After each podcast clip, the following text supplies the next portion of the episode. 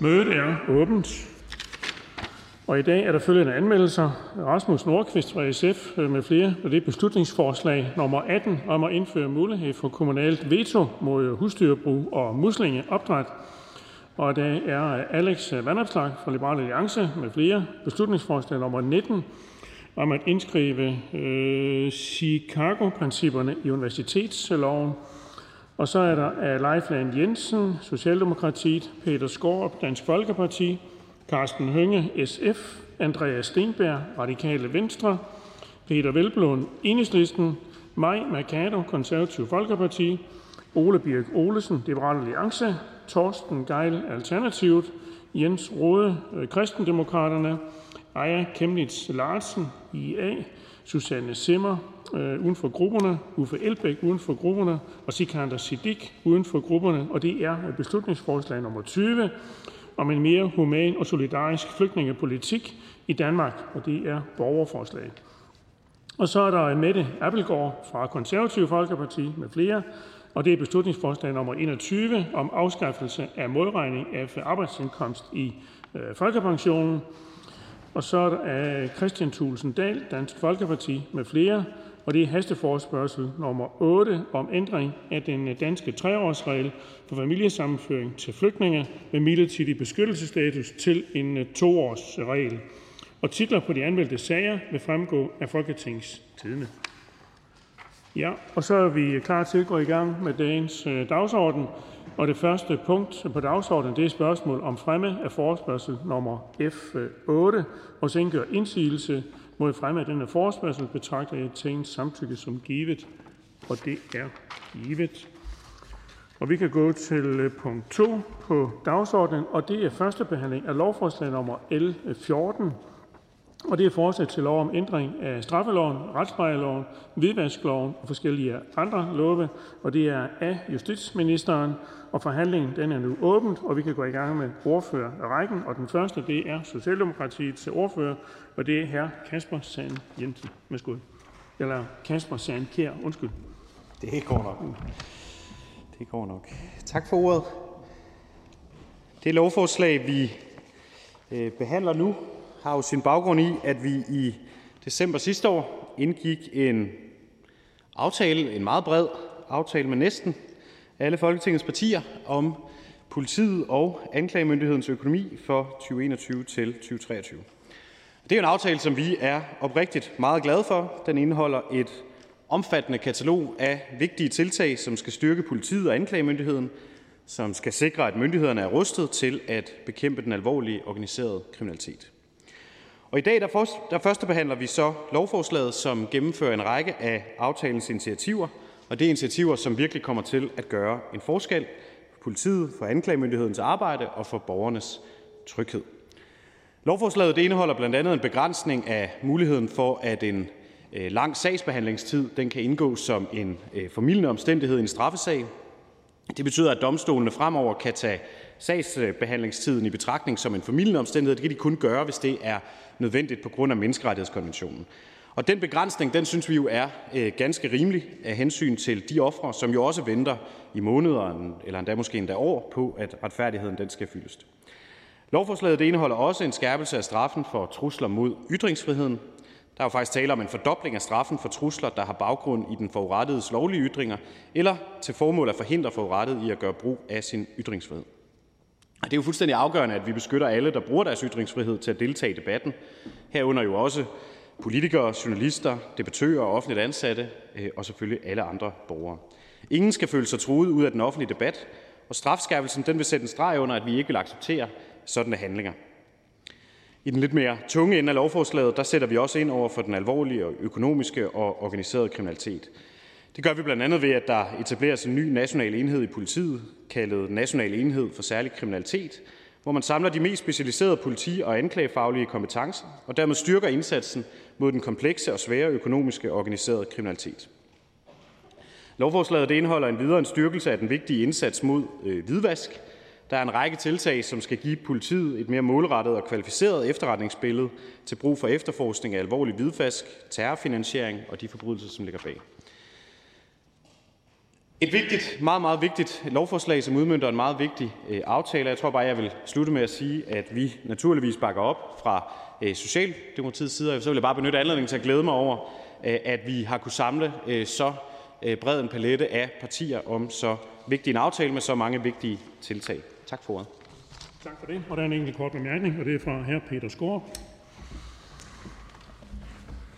Tak for det. Og øh, som øh, ordføreren er inde på, så er det jo grundlæggende fornuftige ting, mange af de ting, der ligger i, i lovforslaget. Måske burde det i virkeligheden have været mange lovforslag, fordi det er jo en ordentlig pærevælling, der er blandet sammen her. Men når det så er sagt, så vil jeg godt spørge i forhold til strafrabatten, som øh, der har jo været et stort ønske i Folketinget om at afskaffe strafrabat øh, på grund af lang sagsbehandlingstid til, til kriminelle. Øh, det øh, synes Dansk Folkeparti er noget værre skidt, øh, og alligevel Øh, så fremgår det jo af det her lovforslag, at øh, der er begrænsninger i, hvordan man vil kunne fjerne, mener regeringen, mener, øh, hvordan man vil kunne fjerne øh, den her strafrabat.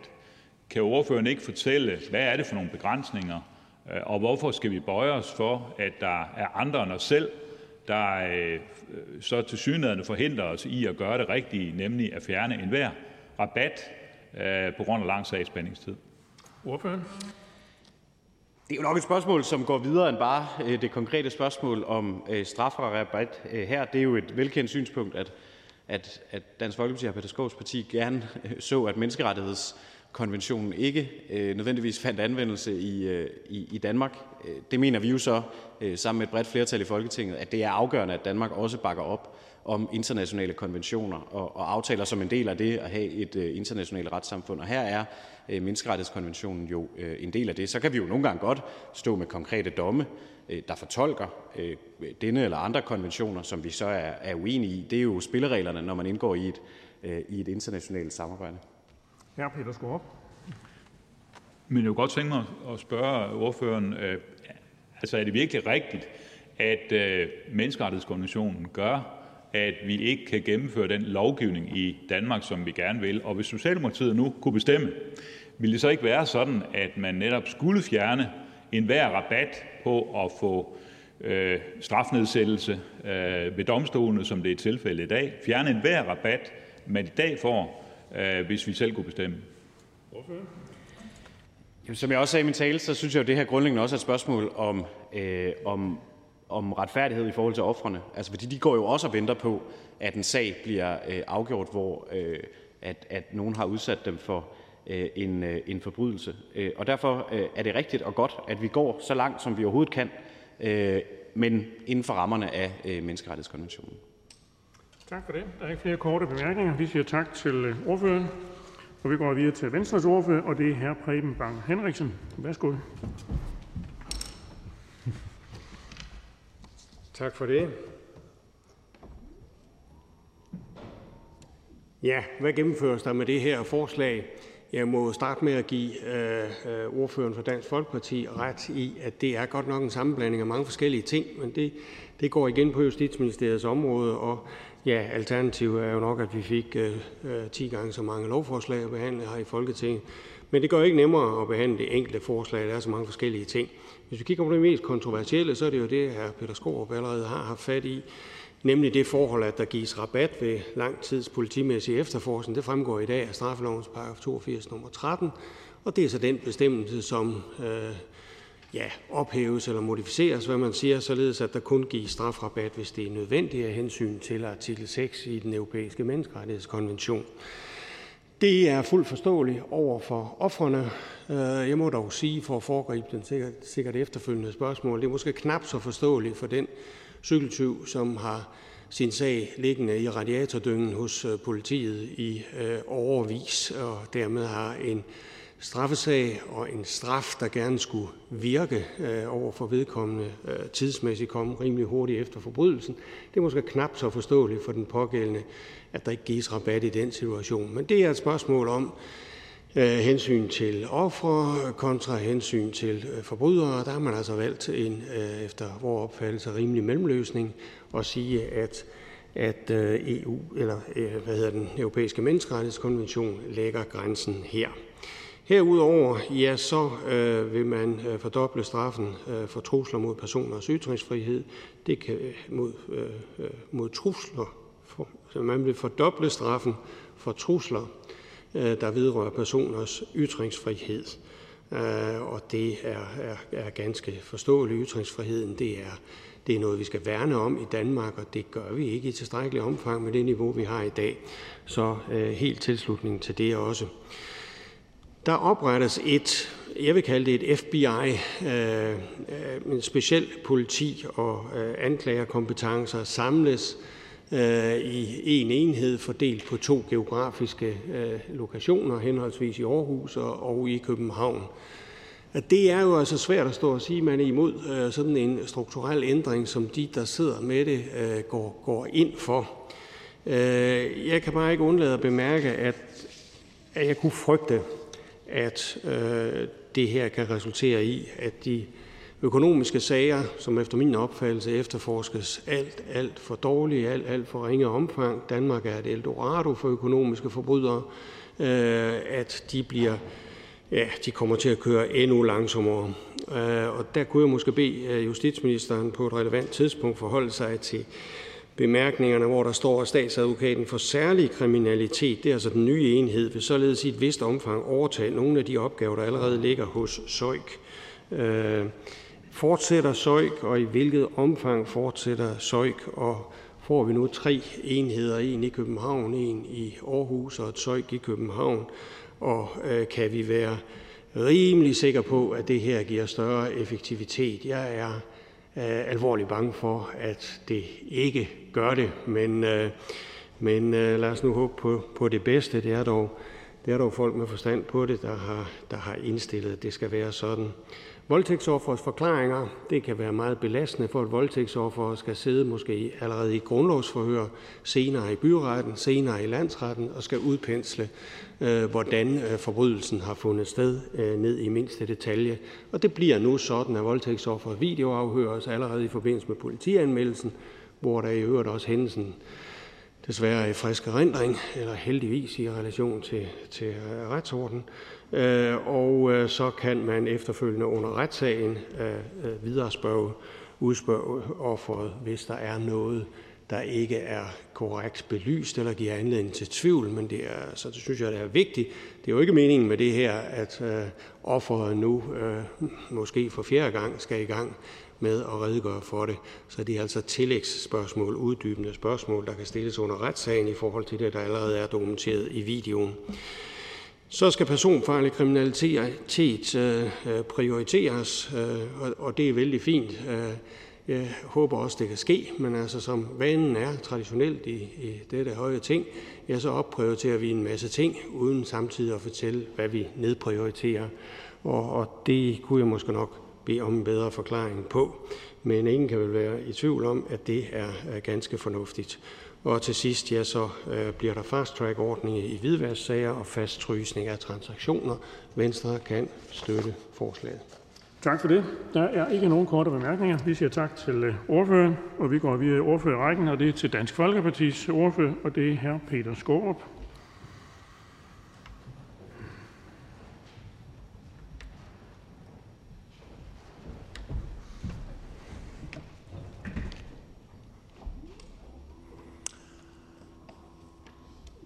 Ja, tak for det. Vi behandler i dag øh, L 14, et forslag til ændring af lov om øh, retspleje, hvidvask, straffelov og forskellige andre love. Og øh, når man sådan sidder og kigger lovforslaget igennem, så må vi jo sige øh, for, for Dansk Folkepartis side, at der er mange gode elementer i de her lovforslag. Øh, og meget af det er, er jo også øh, ret nøje aftalt mellem de politiske partier, derfor så øh, vil, vil vi fra Dansk Folkepartis side jo også ende ud med at øh, støtte øh, forslaget. Øhm, I forhold til de fleste punkter øh, er det også øh, noget, vi kender meget til, øh, men der er også punkter, hvor, hvor der jo er åbenstående ting, som vi gerne vil spørge lidt mere ind til under udvalgsbehandlingen. Øhm, det, man kan sige, det er, at, at det er jo tit i, i den her folketingsperiode sådan, at regeringen roser sig selv ret meget. Det gør de på mange områder. Øh, og det, det, det er jo fair nok. Når man har ordet, så kan man godt rose sig selv, øh, og det har regeringen jo tit. Men øh, en af de ting, som de så i regeringen har rost så meget for, det er, at man har begrænset antallet af lovforslag. Det har jeg både hørt fra statsministeren, og jeg har også hørt det fra justitsministeren. Og når man så ser den her bunke under L 14, Øh, som vel i virkeligheden indeholder syv lovforslag, så kan man måske godt øh, tænke, jamen det er meget fint, man roser sig selv for, at vi har væsentligt færre, mener man selv, lovforslag. Men øh, hvis virkeligheden er, at man pakker syv lovforslag ind i et lovforslag, så er det jo nemt nok at, få lavet færre lovforslag. Øh, fordi det her lovforslag betyder jo, at man på syv forskellige områder Øh, gennemfører ændringer, øh, som øh, er, er ret markante, må man sige. Øhm, og det går jo selvfølgelig fint, hvis alle partierne er enige i de syv lovforslag, der er samlet i et lovforslag. Sværere kan det jo være, hvis der er partier, der siger, at lige det der synes vi ikke om. Fordi så bliver det svært for de partier at gøre deres synspunkter så gældende i forhold til de enkelte områder, fordi de jo så vil komme og sige til regeringen, kan vi ikke dele lovforslaget op, øh, og så har vi jo misæren. Men altså som sagt helt grundlæggende, så har vi øh, øh, positive vurderinger af, af, af lovforslaget. Vi er særlig glade for, at vi begrænser muligheden for strafrabat, hvis strafsagen har taget længere tid end forventet. Og det er jo desværre situationen tit.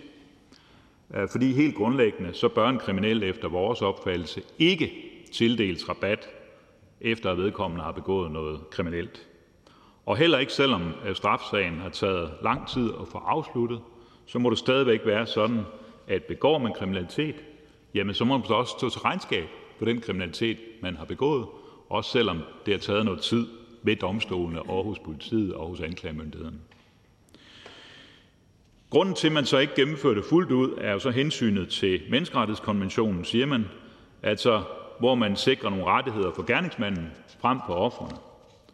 Og, og helt grundlæggende, så er der set med Dansk Folkepartis øjne for meget fokus på gerningsmandens perspektiv.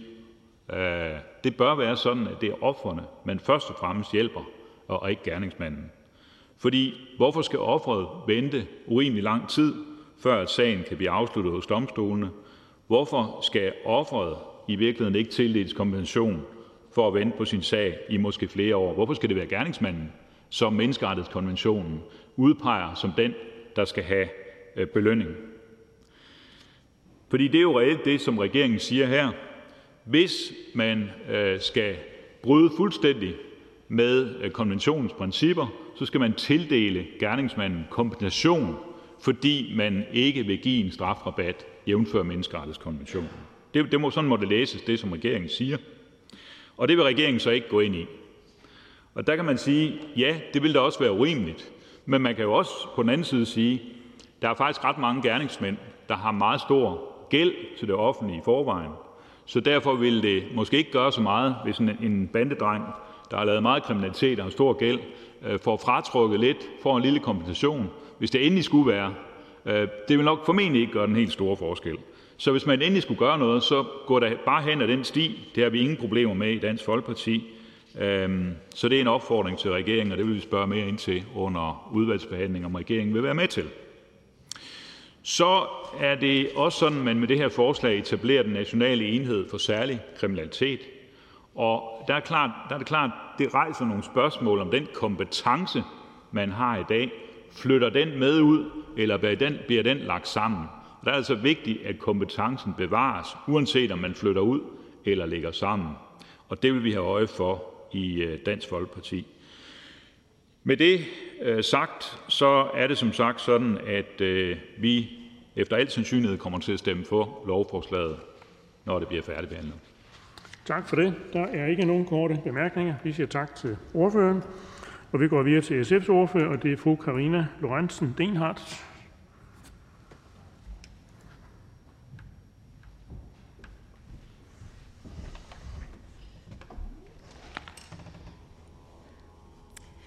Jeg er ikke øh, bange, Louise. Jeg har 49 andre punkter i mit øh, tiltaleskrift. Jeg er sgu ikke bange, og før du og jeg kommer i retten, der kan gå mellem 3 og 5 år. Tro mig, jeg er mesteren i at skifte fra pige til pige. Sådan sagde en mand med 68 anklagepunkter på samvittigheden, og der gik 8 år med chikanerier, vold og trusler, inden dommen faldt. I alt syv ekskærester blev forlæmpet. Sagen startede i 2011, og der skulle gå otte år, inden dommen faldt. Det blev til halvanden års fængsel. Jeg ved ikke, om der er givet en strafrabat i den sag, men det er vel ikke usandsynligt, at en sag, der var så lang tid, rent faktisk vil resultere i en strafrabat. Det siger sig selv, at det ikke er acceptabelt, dels at det tager så lang tid for en sag om at komme igennem systemet med ventetid øh, til offrene, og dels at man imødeser en lavere straf, fordi sagen trækker ud. Og det var jo blandt andet derfor, at vi i en bred kreds af partier i Folketinget landede et politiforlig, hvor vi har givet hinanden håndslag på, at vi vil adressere de tilfælde, hvor myndighedernes nølen med sagen kan ende med at give gerningsmanden en strafrabat. Selvom jeg må synes, at det er en lille smule bagvendt at fjerne strafrabatten, fordi hele justitssystemet ressourcemæssigt er vandrygtet og sagsbehandlingstiden er blevet for høj, fordi der ikke er tilført de nødvendige ressourcer til domstolene og til politiet i tide, så synes jeg alligevel, at vi skal øh, gå den vej. Det er jo et politisk ansvar, kan man sige, at vi har svigtet og ikke sat ressourcerne af, så sagerne kan fremmes med den fornødne hastighed. Men når øh, vi nu alligevel skal vente på, at øh, der kommer til at gå tid med at rette op på det, øh, så virker det jo øh, fornuftigt at gå øh, den her vej og kigge på strafrabatten. Vi bakker forslaget op, dels fordi det er en del af aftalen, dels fordi det betyder noget for offrene, men også fordi at det så holder sig inden for den europæiske menneskerettighedskonventions bestemmelser om retten til en retfærdig rettergang. Sådan må det være. Om vi så får knækket nød med det her tiltag, det må vi jo se øh, længere ned ad vejen. Men forhåbentlig vil det i hvert fald betyde, at der kan gives øh, straf, øh, eller der ikke længere kan gives strafrabat, når, øh, når vi ser den her øh, form for nøleri øh, i de her sager. Så bliver jeg også nødt til at drysse en lille smule malurt i bæret, Øh, fordi det ikke lykkedes at beregne, hvad den her opstramning rent faktisk betyder for kriminalforsorgen. Hvad betyder det i fængselspladser?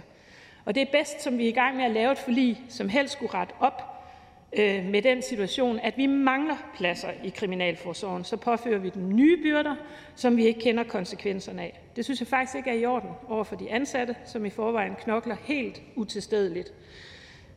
Og jeg synes, det mindste vi kunne gøre i øh, det her tilfælde, det var at reservere en sum penge til formålet, mens vi bliver klogere på, hvor mange pladser det så giver. Forslaget realiserer også delvist øh, det SF-forslag B 34, som blev behandlet 24. november sidste år, og som foreslog, at straffen for at true og intimidere andre, som deltager i den offentlige debat, skulle hæves markant. I vores optik er det grundlæggende, at vi alle kan gøre brug af vores ytringsfrihed i den offentlige debat. Så det er også godt, at vi får den del med. Jeg vil dog sige, at det er afgørende, at vi også får den politimæssige indsats øh, med og får den styrket, for offerne kan ikke bruge straffeloven til noget som helst, hvis ikke også politiet får efterforsket og forfulgt dem, som vil ødelægge vores fine demokrati. Det var den anden del af vores beslutningsforslag, som vi jo så ikke kom helt i mål med, øh, men som vi stadigvæk opfatter som essentiel, nemlig øh, selve efterforskningsdelen. Lige præcis her der vurderer man så, at forslaget kan holdes inden for rammerne af kriminalforsorgens økonomi. Jeg synes, vi skal holde op med at vedtage den her slags forslag, hvor vi ikke afsætter pengene øh, til de byrder, vi påfører kriminalforsorgen. Jeg synes, vi har lidt for mange øh, lovforslag, hvor vi siger, at det kan holdes inden for rammen. Det kan det måske også et par gange, men når vi efterhånden har brugt den model en hel del gange, så sprænger vi altså de rammer, og det dur ikke. Der er brug for et normeringsværktøj, som sikrer en automatik i tildelingen af ressourcerne. Forslaget betyder også, at vi får en styrket efterforskning af hvidvask og økonomisk kriminalitet. Det var noget af det, som vi også var optaget af øh, i forhandlingerne, hvor vi blandt andet ønskede et tættere samarbejde mellem øh, finanssektoren og politiet. Øh, det kommer også nu, så det er rigtig godt. Og så fik vi udvidet muligheden for videoafhøring. Det er vi også stærkt tilfreds med, så man nu i voldtægtssager kan undgå den her meget belastende del med at skulle afgive sin forklaring igen og igen og risikere en retraumatisering. Så alt i alt synes vi, at der er mange positive takter øh, i det her lovforslag, og det vil øh, få opbakning fra SF. Tak for det. Og der er en enkelt kort bemærkning, og det er fra hr. Preben Bang Henriksen. Ja, tak for det. Øh, jeg vil bare bede ordføreren om at kommentere følgende, at øh, kan det ikke virke lidt bagvendt? Vi sidder alle sammen her, inklusive Venstre, og støtter forslaget øh, omkring strafrabatten, har øh, strafrabattens bortfald. Øh, det gør vi af hensyn til offerne. Øh, men samtidig så må vi også sige, det forhold, at vi ikke tager tegnebogen frem og lægger penge på bordet til politiet, ja, det betyder nu, at den øh, øh sigtede, der har, øh, der, der er sigtet gennem år efter år, øh, uden at politiet får taget sig sammen og anklagemyndigheden til at lave et anklageskrift, jeg vedkommende får ikke længere øh, nogen rabat. Er det ikke sådan lidt at rette bag for smed? Vi kan ikke finde pengene, om så sætter vi folk længere tid i spillet. Kan, kan ordføreren kommentere på det? Ordføreren? Jamen, jeg tror egentlig, jeg gjorde det lidt i min tale, fordi jeg synes faktisk, det er bagvendt, at vi står og diskuterer at fjerne strafrabatten. Det gør vi jo kun af ens årsag. Det er fordi, at der ikke har været afsat ressourcer til politiet og til domstolene, så sagerne kommer igennem med den fornødne hastighed. Hvis sagerne gjorde det, så stod vi ikke her og diskuterede strafrabatten, og det er derfor, jeg synes, det er lidt bagvendt. Og pilen peger på os alle sammen. Vi har ikke fået gjort det, vi skulle i tide. Vi har ikke fået afsat penge, og det synes jeg et eller andet sted er dybt beklageligt. Jeg synes, at der er et rigtig stort hensyn at tage til ofrene her, og det er jo også derfor, vi kigger øh, på det her øh, forslag. Men man må jo også sige, at øh, der er også nogle gerningsmænd, for hvem det kan have enorme konsekvenser, at tiden trækker ud. Man kan sige, at de skulle lade være med at lave kriminalitet. Det er jeg sådan set enig i, så stod vi slet ikke i den situation. Men for dem betyder det jo også, at, at de venter meget, meget lang tid på også at kunne komme videre med deres liv. Ja, Preben Bang Henriksen. Ja, som i alt for mange tilfælde, for mange, det ved jeg ikke, der er, er vi ikke uenige på de her områder. Men lad mig så lige kort øh, vende vente til noget andet. Jeg frygter, at det her i højere grad kunne gå hen og blive en sovepude, sovepude på nogen, øh, inden for nogle politienheder, og dermed medføre endnu længere sagsbehandling af ordføreren. Enig i, at vi på en eller anden måde bør øh, i højere grad søge at kontrollere sagsbehandlingstidens længde i fremtiden for at sikre, at det her ikke bliver tilfældet. Ordføreren? Her tror jeg ikke, jeg er uenig med hr. Preben Bang Henriksen. Det øh, tror jeg godt kunne risikere at blive tilfældet. Man kan sige, at man har dog øh, nogle incitamenter til at fremme sagen i dag, men hvis det ikke får øh, betydning for sagens udfald, så kunne man da godt forestille sig, at sagsbehandlingstiderne bare bliver længere og længere. Så det vil jeg gerne holde hr. Preben Bang Henriksen op på, at vi sammen skal sørge for at holde hånd i hanke med. Så er det her Peter Skor. Ja tak. Jeg forstår på ordføreren, at, at SF øh, er af den opfattelse, at strafrabat det, det er skidt, og det er træls, vi overhovedet skal diskutere det. Men når nu vi er nødt til at diskutere det, så vil SF egentlig gerne af med strafrabatter på grund af lang, lang sagsbehandlingstid.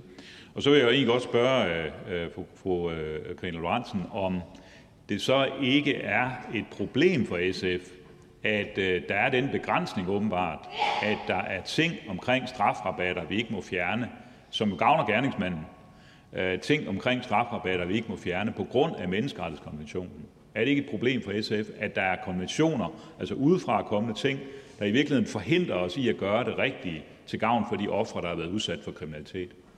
Hvorfor? Ej, men jeg tror altid, at SF vil være optaget af at overholde konventionerne, så på den led så har jeg ikke øh, et problem med, at vi selvfølgelig overholder menneskerettighedskonventionen her. Det er jo fuldstændig rigtigt.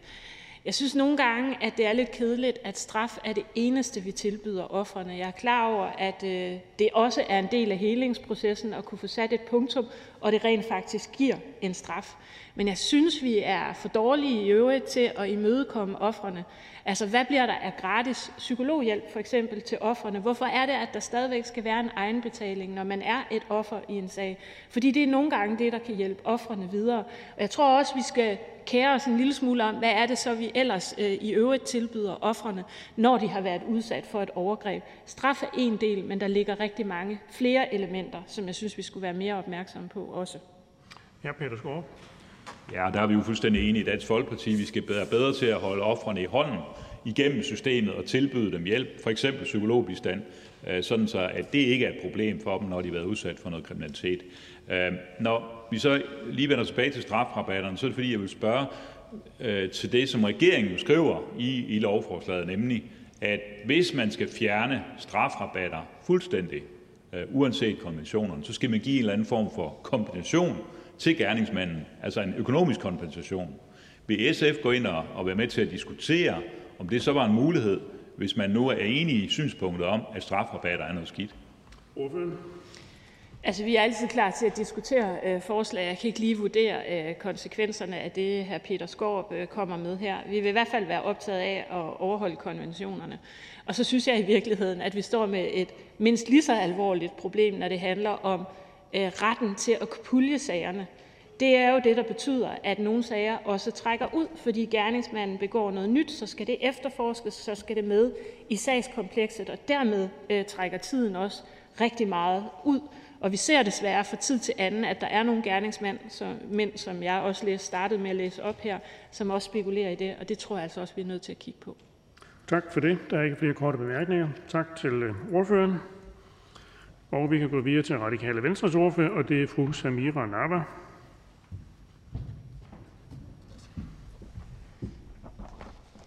Mange tak. Det her lovforslag gennemfører flere elementer af den aftale, som et bredt flertal i Folketinget indgik om politiets og anklagemyndighedens økonomi. Det handler jo for eksempel om etablering af en ny national enhed i politiet, som skal sikre, at indsatsen mod den allermest komplekse økonomisk organiserede kriminalitet den styrkes.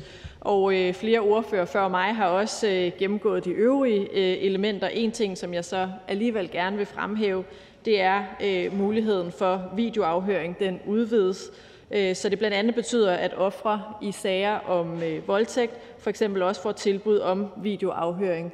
Det mener vi i Radikale Venstre øh, forhåbentlig kan give en anden tryghed, en bedre tryghed for ofrene i voldtægtssager, så de ikke oplever en retraumatisering ved gentagende gange og skulle, øh, skulle forklare sig i de sager.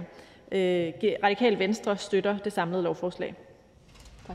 Tak. For det. Der er ikke nogen korte bemærkninger, og vi siger tak til ordføreren. Og så går vi videre til enhedslistens ordfører, og det er fru Jette Gottlieb.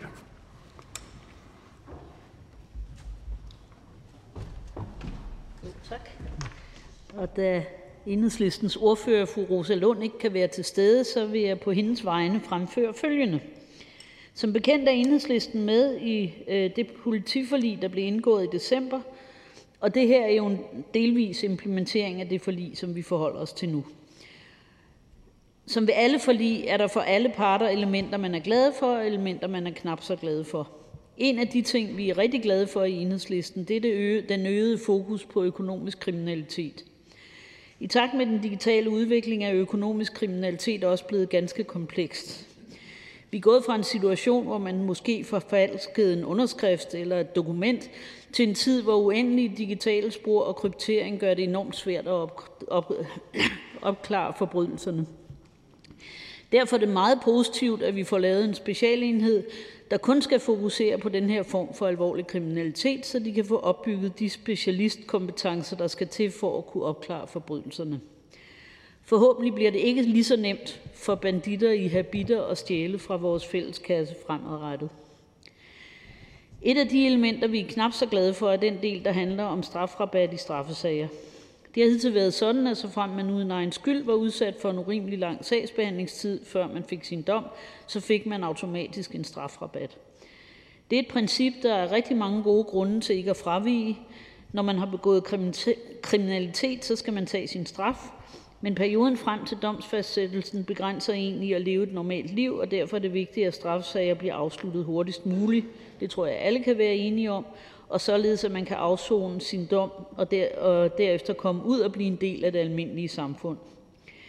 Hvis det så unødig lang tid er den periode, hvor man ikke kan deltage på lige fod med andre, med til at flytte en længere væk og til at, øh, fra at blive en lovlydig borger på den anden side, og det er jo ikke i nogens interesse.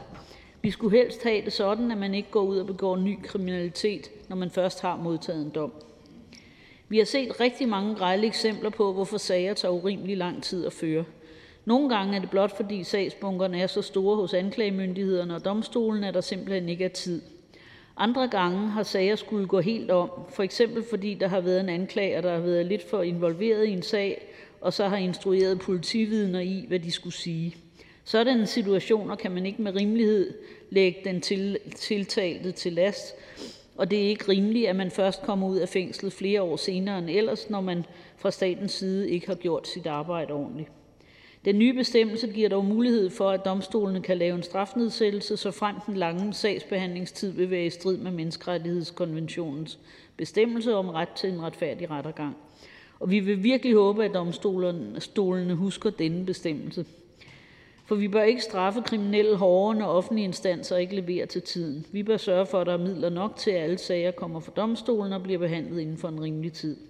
Når det er sagt, så kan enhedslisten med stor fokus på de positive elementer af lovforslaget støtte det. Tak for det. Der er ikke nogen korte bemærkninger, så vi siger tak til ordføreren, og vi går videre til Konservative Folkepartis ordfører, og det er fru Britt Bager.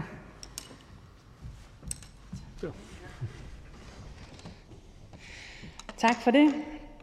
Som flere andre ordfører har nævnt, så udspringer det her lovforslag af politiaftalen. Jeg vil ikke stå og gentage alle elementer, men blot fremhæve nogle enkelte. I det konservative Folkeparti er vi glade for den ændring, der er i forhold til, at sagsbehandlingen skal indgå som et moment ved strafudmålingen. Sagsbehandling, at ikke længere skal indgå, dog, jeg starter lige her forfra.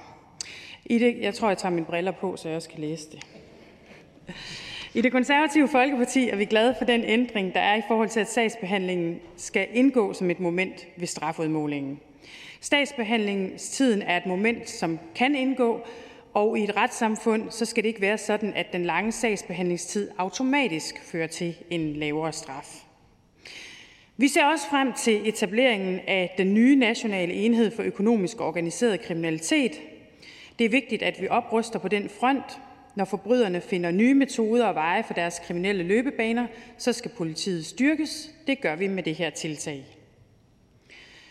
Vi har med øh, den her flereårsaftale besluttet at indføre målsætninger for sagsbehandlingstiden i sager om personfarlig kriminalitet. Og det er godt. Men der er allerede nu alt for lang ventetid ved domstolene, og derfor hæfter jeg mig særligt ved, at både Dommerforeningen og Domstolsstyrelsen gør opmærksom på, at den her prioritering vil medføre længere sagsbehandlingstid for andre sager. Og det kan være vanvidskørsel, det kan være afpresning, indbrud eller civile sager, som vi ikke må glemme også kan udgøre en stor belastning for de involverede parter. En opprioritering af én ting betyder en nedprioritering af en anden ting, med mindre der følger ressourcer med.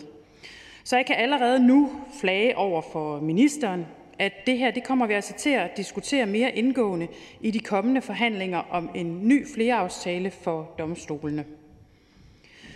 Desuden etablerer vi en fast-track-ordning i hvidvaskningssekretariatet. Det operative myndighedsforum er vigtigt for at opruste og gøre bekæmpelsen og efterforskningen af hvidvask mere effektiv. Der bliver dog i høringssvaret rejst nogle relevante bekymringer fra både Advokatrådet og Justitia.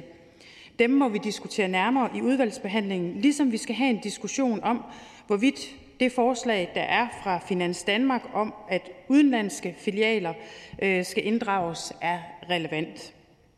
Alt i alt er det her et rigtig, rigtig godt lovforslag, som det konservative Folkeparti naturligvis støtter. Tak for det. Der er ikke nogen korte bemærkninger. Vi siger tak til ordføreren, og vi går videre til Nye Borgerliges ordfører, og det er fru Pernille Vermund. Tak for det. Det bliver verdens korteste ordførertale. Nye Borgerlige var med i aftalen om politiets og anklagemyndighedens økonomi, som vi indgik i vinter. En aftale, hvor vi blandt andet fik indført udrejsekontrol og en specialenhed mod socialt bedrageri. Det er en aftale, som vi er rigtig glade for at være med i, lovforslaget, som vi behandler i dag, er jo så også gennemgået af andre partier, og jeg kan på vegne af Nye Borgerlige sige, at vi bakker op om forslaget, som er en øh, udmøntning udmyndning af den aftale, vi indgik i vinter. Tak for det. Der er ikke nogen korte bemærkninger. Tak til øh, ordføreren. Og så ser jeg ikke nogen fra Liberal Alliance eller fra Kristendemokraterne. Og så går vi videre til justitsministeren. Værsgo. Tak for Tak for det, og tak for de øh, generelt øh, gode kommentarer. Lad mig starte med, øh, at i virkeligheden er der jo grund til, og det siger I også alle ordførerne, men dog med forskellige vægt på forskellige ting, at der er jo grund til at glæde sig over, at vi står med et lovforslag, hvis indhold er godt, og som vil give vores politi og anklagemyndigheder bedre muligheder for at, at opklare kriminalitet, og at der i øvrigt er et meget bredt flertal bag det her. Det fik så hr. Peter Skaarup til at sige, at regeringen øh, – han sagde ikke i tid og utid, men det kunne næsten lyde sådan – roser sig selv. Øh, og der tror jeg, man bliver nødt til at huske på, jeg tror, det var Svend Auken, der sagde, at, at den eneste ros, man er sikker på at få, få i politik, det er selvros. Så den skal man ikke være kaj med. øh, og det er regeringen så heller ikke i den her sammenhæng. Jeg synes faktisk, at det er et godt lovforslag. Jeg synes faktisk, det er en god aftale, og det leder så frem til det næste element, nemlig flere ordfører har sagt, at det ikke er en urimelig samling af alle mulige forskellige elementer, som sådan set godt kunne fortjene at stå i deres egen ret politisk og få deres egen behandling politisk. Og det er jeg sådan set enig i, at en række af elementerne godt ville kunne bære. Når det samles her, er det jo fordi, at det implementerer netop den samlede aftale, som vi har lavet, sådan som, som det også blev påpeget. Og fordi, som det blev påpeget af, af enhedslistens ordfører, at der jo for de fleste partier, hvis ikke alle partier, vil være elementer, som er mere, man er mere glad for end andre elementer. Og der vil være elementer, som man hellere ville have været for uden. Men når nu det er et samlet forlig, der bliver udmyndtet her, så må man jo ligesom tage det sure med det søde, og derfor øh, er det en, en samlet pakke. Man kan sige, at det eneste parti, der med rimelighed kunne sige, nej, de eneste to partier, der med rimelighed kunne sige, at det her det bør deles op, det er jo, øh, det er jo Venstre eller Liberal Alliance, der så ikke er her i dag. Øh, og øh, Venstres ordfører, hr. Preben Bang Henriksen, som jo i øvrigt, skal jeg sige, for øh, historieskrivningens skyld jo var øh, en, en central forhandler i, i, i det, som vi implementerer i dag, indtil Venstre så af mere og mere uklare grunde besluttede sig for, at det ville man ikke være en del af alligevel. Øh, Preben Bang Henriksen har så i dag tilkendegivet, at Venstre støtter lovforslaget, hvilket jeg synes er fornuftigt, og derfor er der jo ikke basis for at, at, dele, øh, at dele lovforslaget op. Øh, så til nogle af de indholdsmæssige elementer, øh, som, der har været, som der har været peget på. Det er blevet rejst af flere, det her med, at der, at der gives strafrabat. I dag er det jo sådan, at vi har i straffeloven, og det blev også nævnt af hr. Preben Bang Henriksen, Øh, straffelovens paragraf 82 nummer 13, der er der en bestemmelse om, at det skal indgå som en formidlende omstændighed, at strafsagen mod gerningsmanden ikke er afgjort inden for rimelig tid, uden at dette kan bebrejdes gerningsmanden. Hvis gerningsmanden selv har været skyld i, at sagen kommer til at tage lang tid, kan det ikke udløse strafrabat, men ellers kan det udløse strafrabat, og retspraksis viser også, at det gør det. Det var der sådan set et rimelig bredt ønske om, at øh, øh den strafrabat vil vi gerne, ville man gerne gøre op med i forhandlingerne. Jeg vil sige, at der var nogle partier, der var igen mere begejstrede for det end, øh, end, end, øh, end andre. Øh, det er korrekt, når hr. Peter Skåb fra Dansk Folkeparti gør opmærksom på, at det her var en, øh, et hjertesag for, for Dansk Folkeparti, og noget af det, som øh, Dansk Folkeparti bragte med ind til forhandlingerne, men i øvrigt jo støttet af en, af en lang række andre partier i det synspunkt.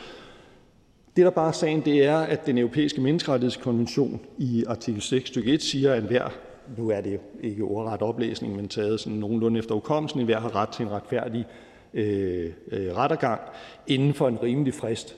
Hvis man ikke kan levere det, så er der to muligheder. Enten så skal man have strafrabat, eller også skal man have økonomisk kompensation, og det er så den, hr. Peter Skaarup nævner. Skulle man i stedet for at give strafrabat give en økonomisk øh, kompensation? Der har vi jo valgt i aftalen at sige, øh, øh, øh at øh, vi vil reducere strafrabatten så meget, som det er muligt inden for rammerne af den, øh, af den europæiske menneskerettighedskonvention. Men i virkeligheden, i virkeligheden er denne her diskussion om, hvor meget vi så kan reducere det, jo en diskussion af et symptom. Nemlig et symptom på, at vi har en politi og en anklagemyndighed, domstole, som øh, ikke har de ressourcer til rådighed, som skal til for at kunne behandle sagerne så hurtigt, så vi ikke behøver at give strafrabat. Og derfor synes jeg også, der er grund til at bemærke, hvad der jo er en helt central del af vores politiforlig, at vi jo har sat måltal for at bringe den lange sagsbehandlingstid ned, sådan at der ikke skulle gives, sådan at der nødigt fremadrettet skulle give strafrabatter, navnlig inden for den personfarlige kriminalitet. Der har vi sagt, at øh, her er der nogle relativt øh, korte frister for, hvor hurtigt sagerne øh, skal være afgjort. Og det er jo i virkeligheden at bekæmpe årsagen og, og ikke symptomerne, som vi i den grad får taget fat i. Så blev der også spurgt, øh, og det var øh, hr. Preben Bang Henriksen, der sagde, øh, den nye nationale enhed, øh, den som er forkortet NSK, fordi vi ikke kunne finde en måde at få den til at blive forkortet FBI på, skal tage sig af den komplekse økonomisk organiserede kriminalitet op, og, og hr. Preben Bang Henriksen spurgte, så fortsætter SØIK så uændret ind i, øh, ind, ind i den nye enhed. Den nye enhed er jo grundlæggende skabt ved, at vi samler otte specialiserede enheder, herunder blandt andet øh, SØIK, for at kunne udnytte den synergi, der vil gøre mellem enhederne, som vil kunne gøre, at vi kan styrke indsatsen mod den komplekse organiserede kriminalitet. Der vil være nogle sager, som skal løftes ind i de her enheder. Der vil være situationer, hvor enhederne vil skulle støtte øh, øh politikredsenes lokale øh, arbejde. Den helt præcise organisering tror jeg, jeg skal vende tilbage med, men per 1. januar er det jo planen, at, at, øh, at, øh, at enheden skal være endeligt øh, på plads. Så er det rigtigt, der, blev, der var nogen, der, der rejste også nogle andre spørgsmål. Det blev påpeget, hvad man var glad for og ikke så glad for.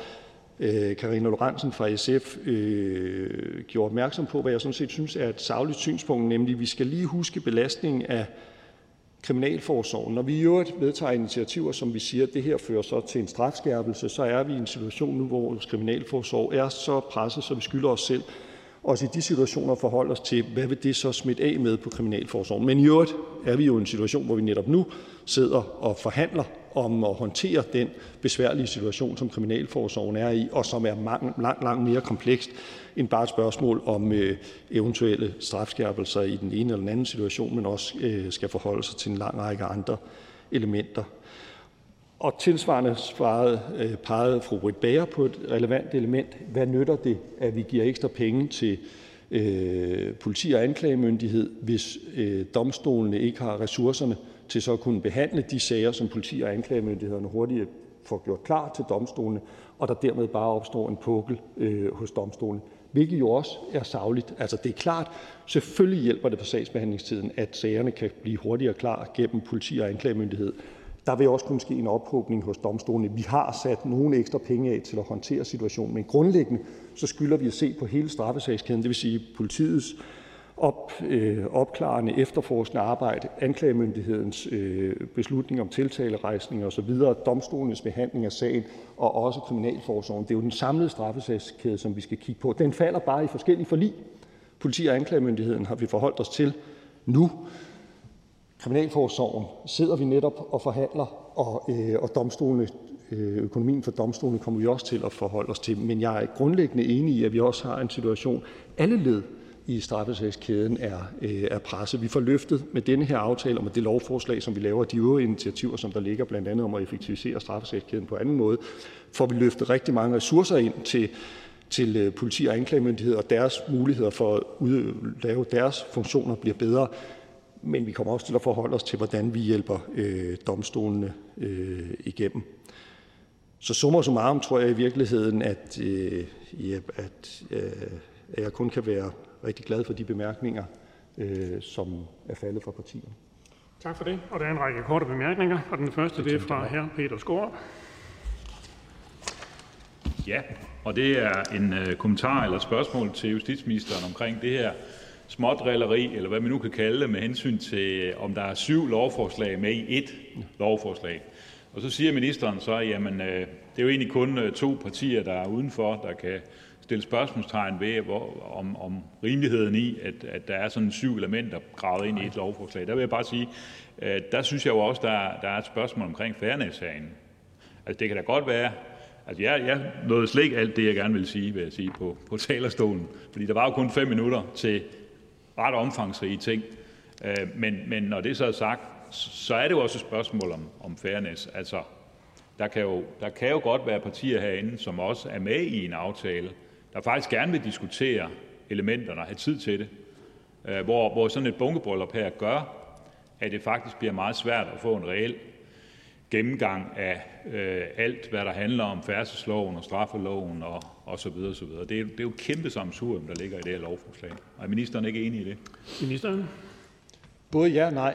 Altså, øh, behandling af lovforslaget slutter jo ikke i dag. Det starter i dag. Der er to behandlinger mere i salen. Der er behandlinger i udvalg, hvor der er rigelig tid til at komme ind i det. Min pointe var sådan set bare, at når man laver et forlig, som det også blev påpeget af flere, og implementerer det i lov, så vil man jo ikke kunne bede om at få lovforslaget splittet op, sådan at man siger, at de ting, som jeg har bundet mig til i forliget, vil jeg alligevel ikke stemme for, og derfor vil jeg have lovforslaget splittet op. I øvrigt er det min holdning, og det øh, ved Øh, retsordførerne også af erfaring, at hvis folk øh, beder om at få, få, få øh, delt lovforslag op, så øh, er jeg af den opfattelse, at det bør man, øh, medmindre det er helt usagligt, gøre, fordi at det er fair nok, at partier har mulighed for at tilkendegive deres divergerende opfattelser. Men her, hvor vi har været igennem et langt forhandlingsforløb og efterfølgende så implementerer det, vi er blevet enige om øh, ved, øh, øh ved lov, der må, man, der må man jo, som det blev sagt, med andre ord, men dog øh, tage det sure med det søde. Ja, Peter Skårup. Ja, øh, nok om det. Jeg tror, vi skal tage diskussion om det i, i nogle andre fora. Men øh, det andet, øh, jeg godt vil diskutere med ministeren, det er det her med, med strafrabatter. Fordi man siger jo, som også her på talerstolen, at en mulighed, øh, fordi vi er bundet af nogle internationale konventioner, en mulighed kunne være, at man gav en økonomisk kompensation til de, de gerningsmænd, der så skal sidde fuld tid, i stedet for at få øh, en rabat, øh, kan man sige. Og der kunne jeg godt tænke mig at spørge regeringen, er det ikke en overvejelse, vi så skal tage, at man faktisk siger ja til det, og giver en økonomisk kompensation? Vi skal lige huske på, at nogle af de her bandedrenge skylder jo millioner af kroner i forvejen. Så det, det, er jo en, det er jo måske en lille fratræk i den gæld, de i forvejen har, så derfor vil det måske ikke have den helt store betydning. Ministeren? Det er rigtigt, at den mulighed foreligger også. Jeg synes, øh, jeg, jeg har det Altså, det, jeg, det, det, jeg har det skidt med at tænke, at der er gerningsmænd, som vi skulle begynde at betale penge til, øh, fordi de er igennem retssystemet. Og derfor synes jeg, uanset at jeg også hellere ville have været det foruden, at i det omfang, vi sænker strafrabatten ned til det, som vi er tvunget til af den europæiske menneskerettighedskonvention, så er det en bedre løsning. Så er det her Preben Bang Henriksen. Ja, tak. Nu skal jeg ikke fortsætte den diskussion, vi er i, men uh, gældsfængsel blev vist nok uh, afskaffet for en 100 år siden, så vidt jeg husker. Det her kan jo altså nemt blive, blive, blive den øh, måde, man kommer til at genindføre det på. Pyt med det. Øh, det, jeg vil bede ministeren om at forholde sig til, er den situation, hvor vi jo i dag har en strafrabat, der øh, kan anvendes i, i et vist omfang, og fremover kan den kun anvendes i et mindre omfang. Har ministeren nogen idé om, hvad differencen egentlig er? Har ministeren nogen idé om, hvor meget det her egentlig reelt betyder? Øh, det, jeg hentyder til, er jo, om, om ikke EMRK når det samme resultat, som vi når i dag, således at forslaget alene har bevirket, at domstolen skal øh, tvangsmæssigt beskæftige sig med det her problem øh, fremover. Det er følgende sagsbehandlingstid. Tak. Ministeren? Jeg har ikke øh, konsoliderede empiriske undersøgelser af, hvordan, øh, hvordan det ligger nu. Så vidt jeg husker, men det er taget fra øh, hukommelsen, øh, så øh, har man hos retten i Kolding gennemført en, en, en, øh, en efterprøvning af, i hvilket omfang man giver strafrabat, i hvilke situationer overfor hvilke former for kriminalitet man gør det. Når jeg ikke har mere fast grundlag, synes jeg heller ikke, at jeg kan svare på, hvad vil, hvad vil denne her ændring betyde. Vi kan forfølge det udvalget kan forfølge det i, øh, i udvalgsarbejdet, men, men øh, taget efter hukommelse, så foreligger der faktisk ikke nogen sådan samlet landsdækkende opgørelse af øh, udmyndning af strafrabatten. Der er den der undersøgelse, som sagt, så vidt jeg husker fra Kolding. Frafælder, så bliver det fru Pernille Vermund. Der bliver rejst en sådan helt berettiget bekymring fra SF, fra konservative, ministeren nævner det også selv, at når man øh, mindsker muligheden for strafrabat, jamen så giver det en øget belastning af vores kriminalforsorg. Og der vil jeg da gerne komme ministeren lidt i møde, regeringen lidt i møde, med noget af det, som jo allerede er en del af politiaftalen. Nemlig at vi har lovet hinanden, at vi i forlængelse af politiaftalen kigger på, hvordan vi kan sikre, at flere udlændinge, altså udenlandske statsborgere, som dømmes for kriminalitet, bliver udvist efter deres dom. I dag er det jo sådan, at vores fængsler i høj grad er fyldt op af kriminelle udlændinge, og mange af dem er gengangere. Så det vil definitivt betyde, at vi får mere plads i fængslerne, alt andet lige, hvis de mennesker ikke skal sidde i danske fængsler igen og igen. Det vil også betyde, at vi har færre danske ofre. Det er jo det, der er vores mål. Men i forhold til at øge kapaciteten i vores danske fængsler, så er der rent faktisk en mulighed her. Og der mangler jeg altså, at regeringen kommer på banen med det, som allerede ligger i aftalen her. Ministeren?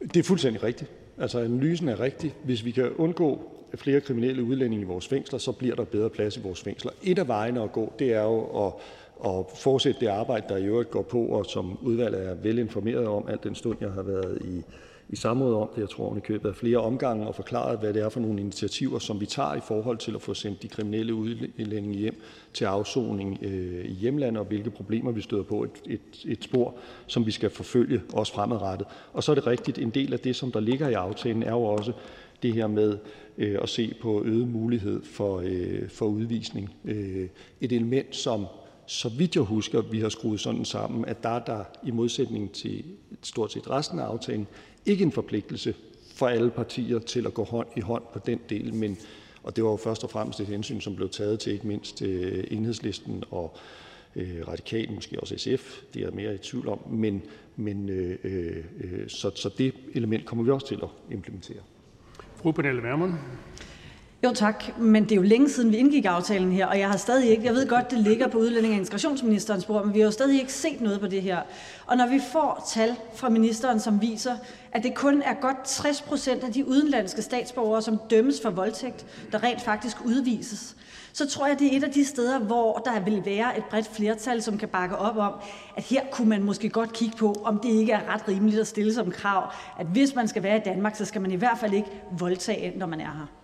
Ministeren.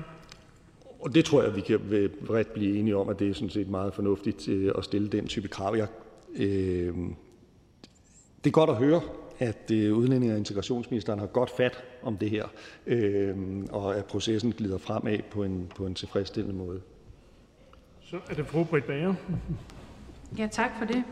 Og øh, tak til ministeren for at øh, anerkende, at der er en udfordring øh, med domstolene og den sagsbehandlingstid, den ventetid, der er for at få sin sag for øh, domstolene, det kan være en kæmpe mental belastning, uanset om der er tale om personfarlig kriminalitet, øh, om der er tale om en anden form for øh, kriminalitet, eller om det er et civilt søgsmål.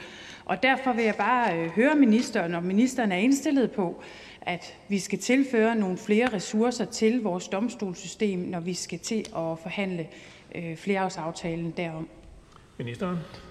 Øh, som jeg sagde i i talen før, så er der allerede øh, tilført ekstra ressourcer til domstolene ikke noget, som løser det pres, som domstolene er under. Mm, og som jeg prøvede at sige, så øh, tror jeg, hvis vi er rigtig heldige og dygtige, så kan vi i løbet af den her fireårsperiode få lagt sporene for, at vi både får sikret bedre ressourcer, bedre arbejdsforhold for vores politi, for vores anklagemyndighed, for vores domstole og for vores kriminalforsorg.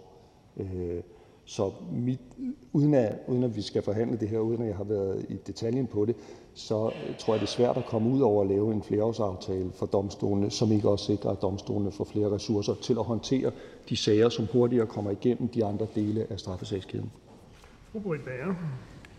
Jamen, jeg er fuldstændig enig i, at det selvfølgelig er noget, øh, hvor vi skal se på hele strafretskæden, og det er vi jo også i, øh, i gang med, og jeg vil egentlig bare kvittere for, at øh, ministeren anerkender, at der også skal tilføres øh, flere ressourcer til domstolene, for det kommer vi simpelthen ikke øh, uden om. Nu har vi taget rigtig godt fat med en øh, glimrende politiaftale. Vi sidder nu i nogle kriminalforsorgsforhandlinger, som jeg har en øh, forventning, eller i hvert fald en forhåbning om, at vi øh, får løst, så der bliver bedre forhold, særligt for dem, der arbejder i kriminalforsorgen, og så vi får løst det belægsproblem, der er. Og så, øh, så håber jeg også, at en ansvarlig regering kommer til at gå til forhandlingerne øh, om domstolene med, øh, med den indstilling, at øh, der skal flere midler til, så vi får nedbragt ventetiden betragteligt. Ministeren? Det var, mest, det var vist mest en kommentar, men lad mig bare øh, supplere med at sige, uden at gå i detaljen om de forhandlinger, som vi har om, om kriminalforsorgens forhold lige i øjeblikket, at alle partier uden undtagelse har jo positivt sagt, det her er en udfordring, som vi bliver nødt til at håndtere sammen, også jo i høj grad øh, spørgerens parti. Tak for det. Så er der ikke flere korte bemærkninger, så vi siger tak til øh, ministeren. Og der er ikke flere, som har bedt om ordet, er forhandlingen sluttet. Jeg foreslår, at lovforslaget henvises til øh, retsudvalget. Og hvis ingen gør indsigelse, betragter jeg dette som vedtaget, og det er vedtaget. Og vi kan gå videre til næste punkt på dagsordenen, og det er første behandling af lovforslag nummer L15 forslag til lov om ændring af straffeloven, retsplejeloven og lov om tilhold, opholdsforbud og bortvisning. Og det er af justitsministeren, og forhandlingen er nu åben. Og vi giver først ord til Socialdemokratiets ordfører, og det er hr. Kasper Sandkær. Værsgo. Tak for det. Tak for ordet. At øh, blive udsat for øh, stalking kan jo have enorme konsekvenser, både for ens eget liv, for ens øh, helbred, men det kan også alvorligt påvirke øh, ikke kun ens egen hverdag, men jo også ens omgivelser, en familie, ens arbejdsplads, ens venners liv. Og der er ingen tvivl om, at stalking øh, er en alvorlig forbrydelse. Med store konsekvenser for, det, øh, for den, det går ud over. Og det er jo derfor, det er helt afgørende, at vi som samfund har et effektivt værn mod den her form for chikane og forfølgelse, ligesom det er fuldstændig afgørende, at vi står klar med den rette støtte til de personer, som bliver udsat for stalking. Og med det lovforslag, som vi første behandler her i dag, ja, der får vi jo nu en øh, særskilt bestemmelse i straffeloven om øh, stalking. Og det er jo en bestemmelse, som ikke øh, findes i øh, straffeloven i dag. Efter de regler, som gælder i dag, er det kun muligt at øh, straffe, hvis der i forvejen er udstedt et polititilhold mod gerningspersonen, eller hvis overtrædelsen samtidig udgør en overtrædelse af bestemmelser i straffeloven. Med det her lovforslag der får vi til gengæld en selvstændig bestemmelse, hvor man vil kunne straffe for stalking, selvom det ikke sker på forhånd, eller selvom der ikke på forhånd er udstedt et tilhold, et opholdsforbud eller er sket bortvisning. Og det er jo grundlæggende helt rimeligt, øh, hvis vi tager i øh, betragtning af, hvor alvorlig og indgribende øh, den her form for kriminalitet er. Udover en bestemmelse i straffeloven, så indeholder lovforslaget også en række initiativer, som skal styrke hjælpen til ofre for stalking. Ofre for stalking skal ligesom for eksempel øh, forurettede i sager om vold øh, kunne få en bistandsadvokat, der kan støtte dem undervejs i straffesagsbehandlingen, og de skal have ret til at blive underrettet, når gerningspersonen løslades eller får udgang fra fængslet. Jeg er slet ikke i tvivl om, at det her forslag det er et vigtigt skridt i indsatsen mod stalking, og det er selvfølgelig et lovforslag, som Socialdemokratiet varmt kan bakke op om. Tak for ordet. Tak for det. Og den korte bemærkning er det fra fru Karina Lorentzen Denhardt. Ja, tak for det. Jeg skal ikke lægge skjul på, at øh, det er en rigtig stor dag det her øh, for offrene for stalking. Der ligger rigtig mange gode ting i den politiske aftale, vi har indgået. Jeg vil bare lufte en bekymring, øh, og det er, at med nedlæggelsen af det nationale forebyggelsescenter, så bliver stalking noget, der skal håndteres i politikredsene fremover. Og som man hørte på den konference, som blev holdt, så skal der i no, skulle der i nogle politikredse 500 tilhold til, i andre 100, før man ligesom skred videre med processen. Ergo, der er en stor forskelligartethed politikredsene imellem. Er øh, den socialdemokratiske ordfører ikke bekymret for, at med det skridt, vi tager med National Forebyggelsescenter, så får vi i virkeligheden stadigvæk en meget uensartet behandling af stalking-ofre øh, rundt omkring i Danmark? Ordføren. Jeg måske først og fremmest bare også tak for den øh, brede indtale, aftale, vi har indgået om, om det her spørgsmål. Jeg er enig i, det kommer til at have, have stor betydning.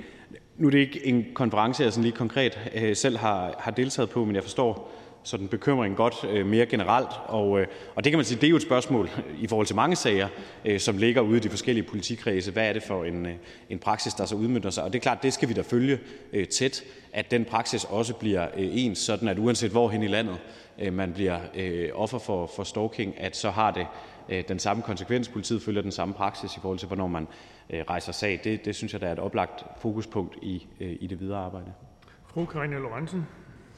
Jamen, jeg er nemlig øh, bekymret for, at det giver en endnu mere uensartet praksis, end den, der eksisterer allerede. vi ser jo også, at vidensdeling ikke rigtig breder sig. For eksempel havde Esbjerg øh, jo det her ret fantastiske projekt, hvor kommuner og politi arbejdede sammen med Dansk øh, Stalking Center. Øh, og det udbreder vi nu til én politikreds. Øh, så hvordan vil Socialdemokraterne sikre sig fremover, at vi får en ensartet praksis i politikredsene, når det ikke længere er Rigspolitiet som overordnet myndighed og National Forebyggelsescenter til at skabe den ensartethed, så man som offer kan forvente det samme, uanset hvor man henvender sig? Men det vil man jo givetvis også kunne finde andre øh, dele af straffeloven, øh, hvor at øh, der ikke er en national overbygning, og man derfor ikke kan man sige, har den sikkerhed. Og det synes jeg jo, vi skal følge tæt, altså, fordi det er, jo ikke, det er jo ikke et spørgsmål om det her lovforslag, men det er jo et spørgsmål om den måde, politiet er organiseret på, også i relation til det lovforslag, vi behandlede øh, før om, om den nye organisering af, af politiet. Fordi det er jo politiets opgave at sikre, at uanset hvor øh, hen i landet man bliver udsat for en forbrydelse, så får man øh, den samme behandling, og de kriminelle bliver retsforfulgt.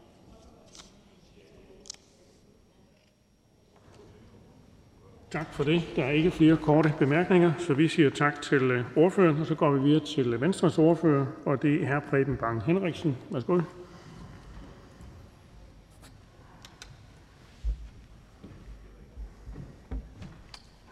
Tak for det.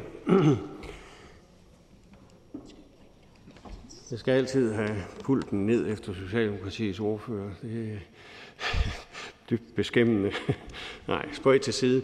Det her det er et glimrende forslag, regeringen kommer med. Det styrker retsstillingen hos de, der bliver offer for stalking. En forbrydelse, vi nok har set alt for mildt på øh, tidligere. Vi har i hvert fald haft bestemmelsen omkring stalking placeret i i det, der hed tilholdsloven, populært sagt, øh, og nu øh, bliver den altså rykket frem i straffeloven.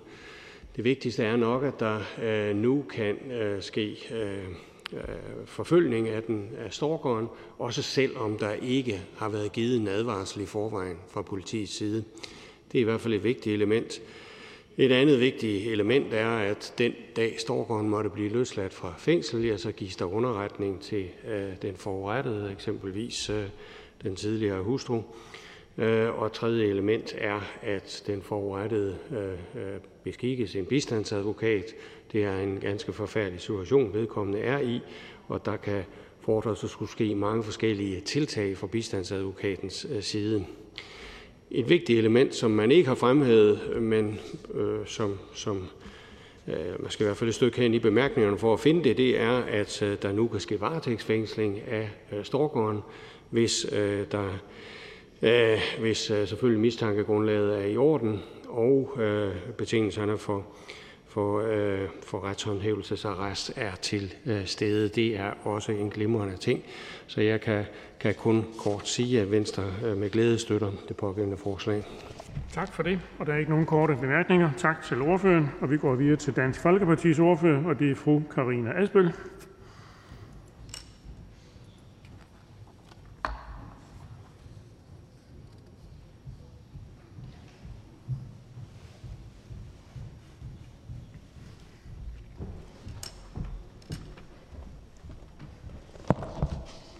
Tak for det, formand.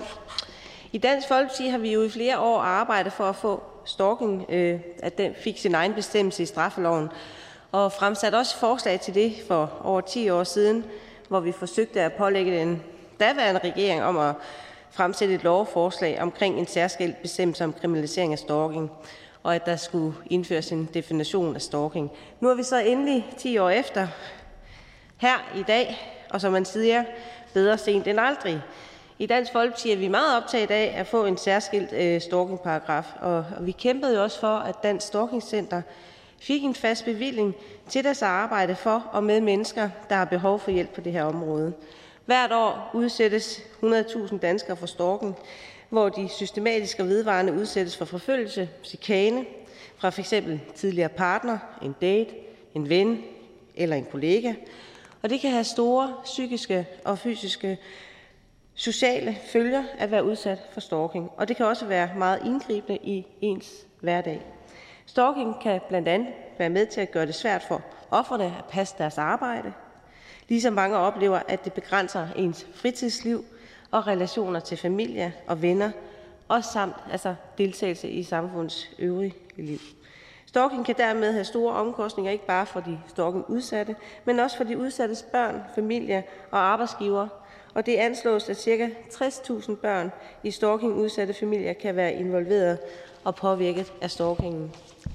Stalking er ifølge Dansk Folkeparti et uacceptabelt indgreb i den enkeltes frihed og ret til at deltage frit i samfundet, og det er en adfærd, vi ikke skal tolerere i Danmark. Forslaget, som er en bred politisk aftale, indeholder jo blandt andet, som der er nævnt, en særskilt bestemmelse, Øh, og derudover får offer for stalking øh, ret til at få beskikket en bistandsadvokat på samme måde, som voldsofre har. Derudover skal offeret have ret til at blive underrettet, når gerningspersonen skal løslades øh, eller på udgang, og så gives der også mulighed for videoafhøring af børn under 15, hvis barn eller en af barns nærmeste er forurettet i en sag om stalking, hvor den mistænkte også er barnets nærmeste. Der vil også kunne ske varetægtsfængsling i form af en såkaldt retshåndhævelsesarrest, hvis der er særligt bestyrket mistanke om overtrædelse af den foreslåede stalkingbestemmelse, og de øvrige betingelser for varetægtsfængsling er opfyldt.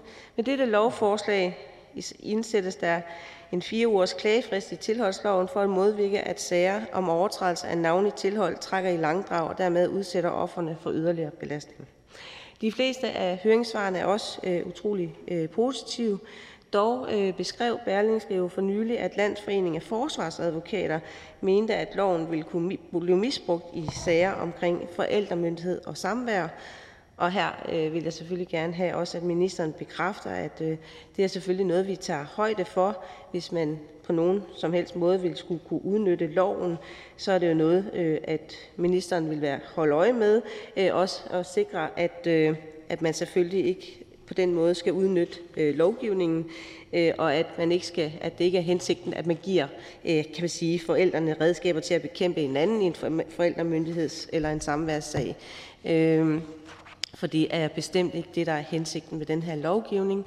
Øh, Danmark er jo også et af de få lande, som har stået uden en særskilt øh, stalkingbestemmelse, og det betyder jo også, at stalkingudsatte i Danmark ikke har haft den samme retssikkerhedsmæssige beskyttelse, som, som man for eksempel har haft i Sverige og Norge og Storbritannien.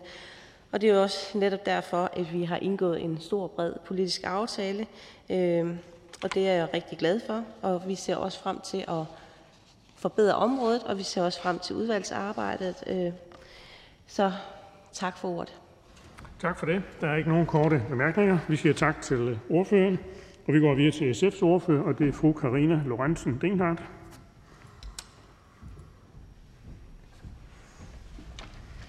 Jeg synes jo, det er helt fantastisk, at vi i dag er på vej til at vedtage en egentlig kriminalisering af stalking. Det er noget, øh, som vi i SF har kæmpet for øh, i lang tid, og derfor bakker vi selvfølgelig hele øh, det lovforslag op, som ligger. Op til 2009, hvor SF fremsatte sit første forslag om bekæmpelse af stalking – det er 12 år siden – der havde jeg mødt ofre, som var fuldstændig nedbrudte, som var frustrerede, fordi politiet ikke rigtig kunne få stalkerne til at holde op. De havde heller ikke de rigtige værktøjer i øh, værktøjskassen, kan man sige, øh, og jeg tror også selv, at man langt ind i politiet var frustreret over mulighederne for at kunne gøre noget i de her sager. Jeg husker også, hvordan det var svært at få opmærksomhed omkring den her dagsorden, for hvor slemt kan det egentlig lige være at modtage uønskede beskeder? Altså, offerne var jo ikke blevet slået, underforstået, øh, så er det vel ikke så slemt. Jeg husker også, hvordan ofre blev rådgivet direkte forkert. I skal bare ignorere det. Slet beskederne, glem det, så holder det nok op. Det gjorde det jo selvfølgelig ikke, men konsekvensen blev, at offerne fik smidt bevismaterialerne væk. I dag ved vi heldigvis bedre. Vi ved, at stalking er en sindssygt skadelig adfærd, og den påvirker offrene ekstremt. Offrene er nødt til at ændre hverdagsrutiner. Rutiner. De er utrygge et langt stykke hen ad vejen, og i værste tilfælde så risikerer de at ende som en social sag, nedbrudt af angst, PTSD, depression, og en del af dem ryger ud af arbejdsmarkedet. Forslaget fra 2009 afstedkom jo et arbejde, som gav os muligheden for tilhold. Det var ikke helt det, jeg ønskede, øh, men det var dog en klar forbedring. Senere fulgte flere forslag. Faktisk har SF fremsat fire i alt af dem. Men det var faktisk først øh, 12. Juni øh, sidste år, da vi behandlede beslutningsforslaget B 167, som igen handlede om at forbedre vilkårene for mennesker udsat for stalking og en egentlig kriminalisering af stalking, at vi havde en justitsminister, som var positiv over for en kriminalisering og en egentlig paragraf i straffeloven for stalking. Der blev sat et nyt arbejde i gang, og det er det, der endte med at danne rammen for en politisk aftale og så det lovforslag, vi står med her i dag. SF's beslutningsforslag dengang indeholdt seks elementer.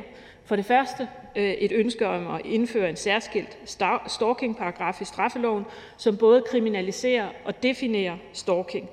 Det vil give politiet en helt unik mulighed for at skride tidligere ind i sagerne, fordi loven om tilhold er meget langsom at bruge. Typisk så skal der samles øh, hvad kan man sige, materiale for at få et tilhold, så skal det brydes, og det skal brydes mange gange, øh, før at, at der virkelig sker noget. Det siger sig selv, at det er en langsomlig proces, hvor offerne jo så i lang tid er nødt til at udholde stalking. Derfor er det så vigtigt med det her forslag.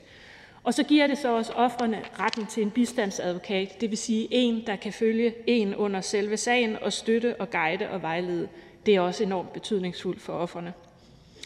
For det andet indeholder forslaget et ønske om mere behandling øh, til de personer, som sigtes, dømmes eller gives tilhold i forbindelse med stalking. Fordi det er ikke et mål i sig selv at sætte folk i fængsel. Det er et mål at få stalkingen til at holde op. Bag enhver stalker så findes der nemlig også et menneske med et tvangspræget øh, adfærdsmønster, som skal have hjælp, hvis ikke det her skal fortsætte. Det kræver behandling. For det tredje indeholdt beslutningsforslaget også et forslag om at udbrede det, der hedder Esbjerg-modellen til hele landet. Det handler om, at politi og kommune og Dansk Stalking Center samarbejder om at lave en helhedsorienteret indsats omkring offerne. Det har de dygtigt gjort i Esbjerg, og nu bliver det afprøvet i Sydøstjyllands politikreds. For det fjerde ønskede vi en tidsubegrænset adressebeskyttelse for stalking-offer. For det femte en evaluering af brugen af strakstilhold, som aldrig kom til at virke ret godt. Og for det sjette en underretning af stalking-offeret ved gerningsmandens løsladelse og udgang. Så det er ikke uden stolthed, at jeg bemærker, at øh, langt de fleste elementer er med i den politiske aftale, og en del af den bliver så også udmyndtet her i dag. Det tog 12 år at nå hertil, men vi fandt vejen. Er kampen så slut? Det er den sikkert ikke, men vi har taget nogle væsentlige skridt sammen.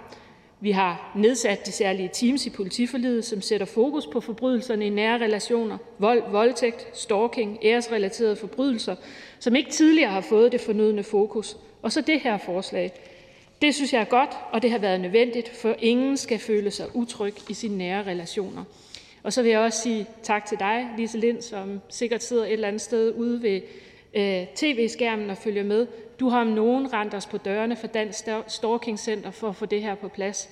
Du har også en rigtig stor andel i det her. Tillykke med, at vi næsten er nået mål. Og så til sidst vil jeg sige, vi mangler også stadigvæk gratis psykologhjælp til offrene, og jeg har en stor bekymring for, at øh, det ikke længere er et nationalt forebyggelsescenter, som sørger for den ensartede udbredelse, men det skal ikke tage glæden fra, at det her er i sandhed en stor dag. Tak for det. Og der er en enkelt kort bemærkning, og det er fra fru Britt Bager. Ja, tak for det. Og jeg kan godt forstå, at ordføreren er øh, glad her i dag for, at øh, vi er nået et skridt længere på det her arbejde. Og jeg er også glad for, at øh, ordføreren siger, at vi næsten er i mål. Øh, for vi bliver simpelthen nødt til at, øh, at se ind i det her forslag og øh, arbejde lidt med nogle af formuleringerne, hvis det her det skal blive en succes. Ordføreren øh, påtaler selv, at en af grundene til, at der er udfordringer med øh, tilholdet, det er, at man derude i politikredsene simpelthen ikke ved, hvor mange gange det her tilhold det skal øh, overtrædes, for at, øh, for at der kommer en sanktion. Og jeg bemærker i høringsforslaget her øh, i dag, at, øh, at advokatrådet blandt andet øh, anfører, at vi bliver nødt til politisk at tage stilling til, hvad systematisk og vedvarende kontakt det er. Så blot for at øh, høre ordføreren om, øh, ordføreren er med på, at vi i det her udvalgsarbejde lige graver et spadestik øh, dybere, så vi ikke en gang til står med en lovgivning, hvor hensigten er den allerbedste, men hvor vi får præciseret, hvad er stalking helt præcist. Ordføreren? Jeg forstår egentlig godt, hvad det er, ordføreren øh, siger til mig. Øh, nemlig, at ville det ikke være rart, at man havde en fast grænse, så man vidste, hvornår skulle man skride ind med hvad. Det kan jeg egentlig godt se ideen i. Omvendt så vil jeg måske advare imod, at vi så konkret angiver det. Fordi en, der kan godt være få overtrædelser, man, hvor man kan sige, at stalking har været voldsom og intens, hvor man bør skride ind tidligere, end hvis det har været, hvad kan man sige, mindre intenst og øh, lidt længere tid. Jeg tror, vi skal passe på med, og, og det ved jeg ikke, at, definere det for, øh, for meget, øh, fordi der så vil være nogle sager, der ryger igennem. Men der er jo også en risiko for, at, at, øh, at vi står i den samme situation, hvis vi ikke definerer det. Så jeg ved ikke, hvad det gode er at gøre her. Jeg har kun et ønske, og det er, at politiet kan skride tidligere ind, og også rent faktisk bruger det værktøj. Og det tror jeg rigtig meget kræver uddannelse, som jo også var noget af det, vi faktisk satte i gang i, øh, i Bager. Det, jeg advarer mod, er bare, at vi får en tilholdsparagraf 2, øh, altså en paragraf, hvor der er så meget øh, elastik i, at man ikke ved derude, hvordan man anvender det. Vi står her med det samme ønske alle sammen, øh, men, men det, det kræver, er jo også, at vi giver et værktøj, hvor at vi er klar til at definere så præcist, hvad det er, vi mener, at man faktisk ude, hvor det skal anvendes, ved, hvad det er, hensigten har været med det her. Jeg er helt med på, at domstolene altid skal have det sidste skøn. Det er ikke sådan, jeg ønsker, der skal være en minimumsgrænse øh, for noget som helst. Men jeg bliver bare, jeg er bare meget opmærksom på, når jeg læser høringsnotatet og høringssvarene fra det her, at vi bliver nødt til at præcisere i højere grad, end vi har gjort indtil nu, øh, hvad det er, vi vil, og det håber jeg, at ordførende og ordførens parti vil være med til i udvalgsarbejdet. Ordføreren?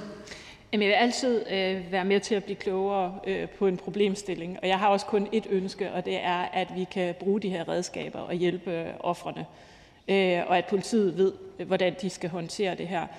Når jeg alligevel sådan rejser et flag i forhold til at, at definere for meget, så kan jeg blive bekymret for, om det så kan blive en bremse for, at man rent faktisk kan tage øh, nogle sager op, som øh, har været kortvarige, men meget intense, og hvor man i princippet har brug for at skride ind meget hurtigt øh, og på et tidligt tidspunkt. Men lad os gerne kigge på det, øh, for jeg er ikke helt afvisende over for tanken.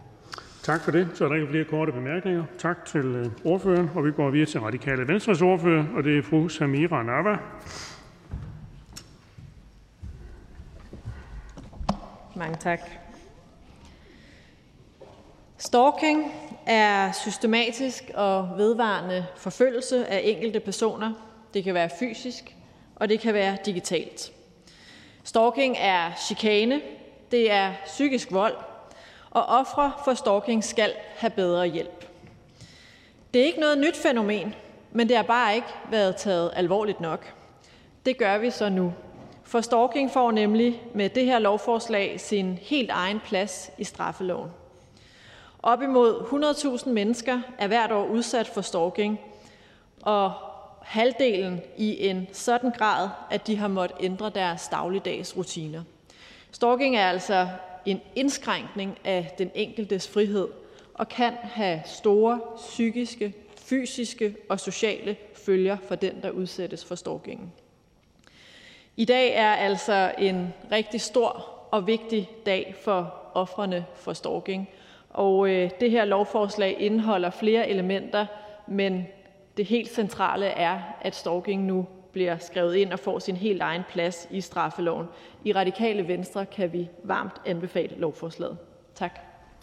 Tak for det. Der er ikke nogen korte bemærkninger. Vi siger tak til øh, ordføreren, og vi går videre til enhedslistens ordfører, og det er fru Jette Gottlieb.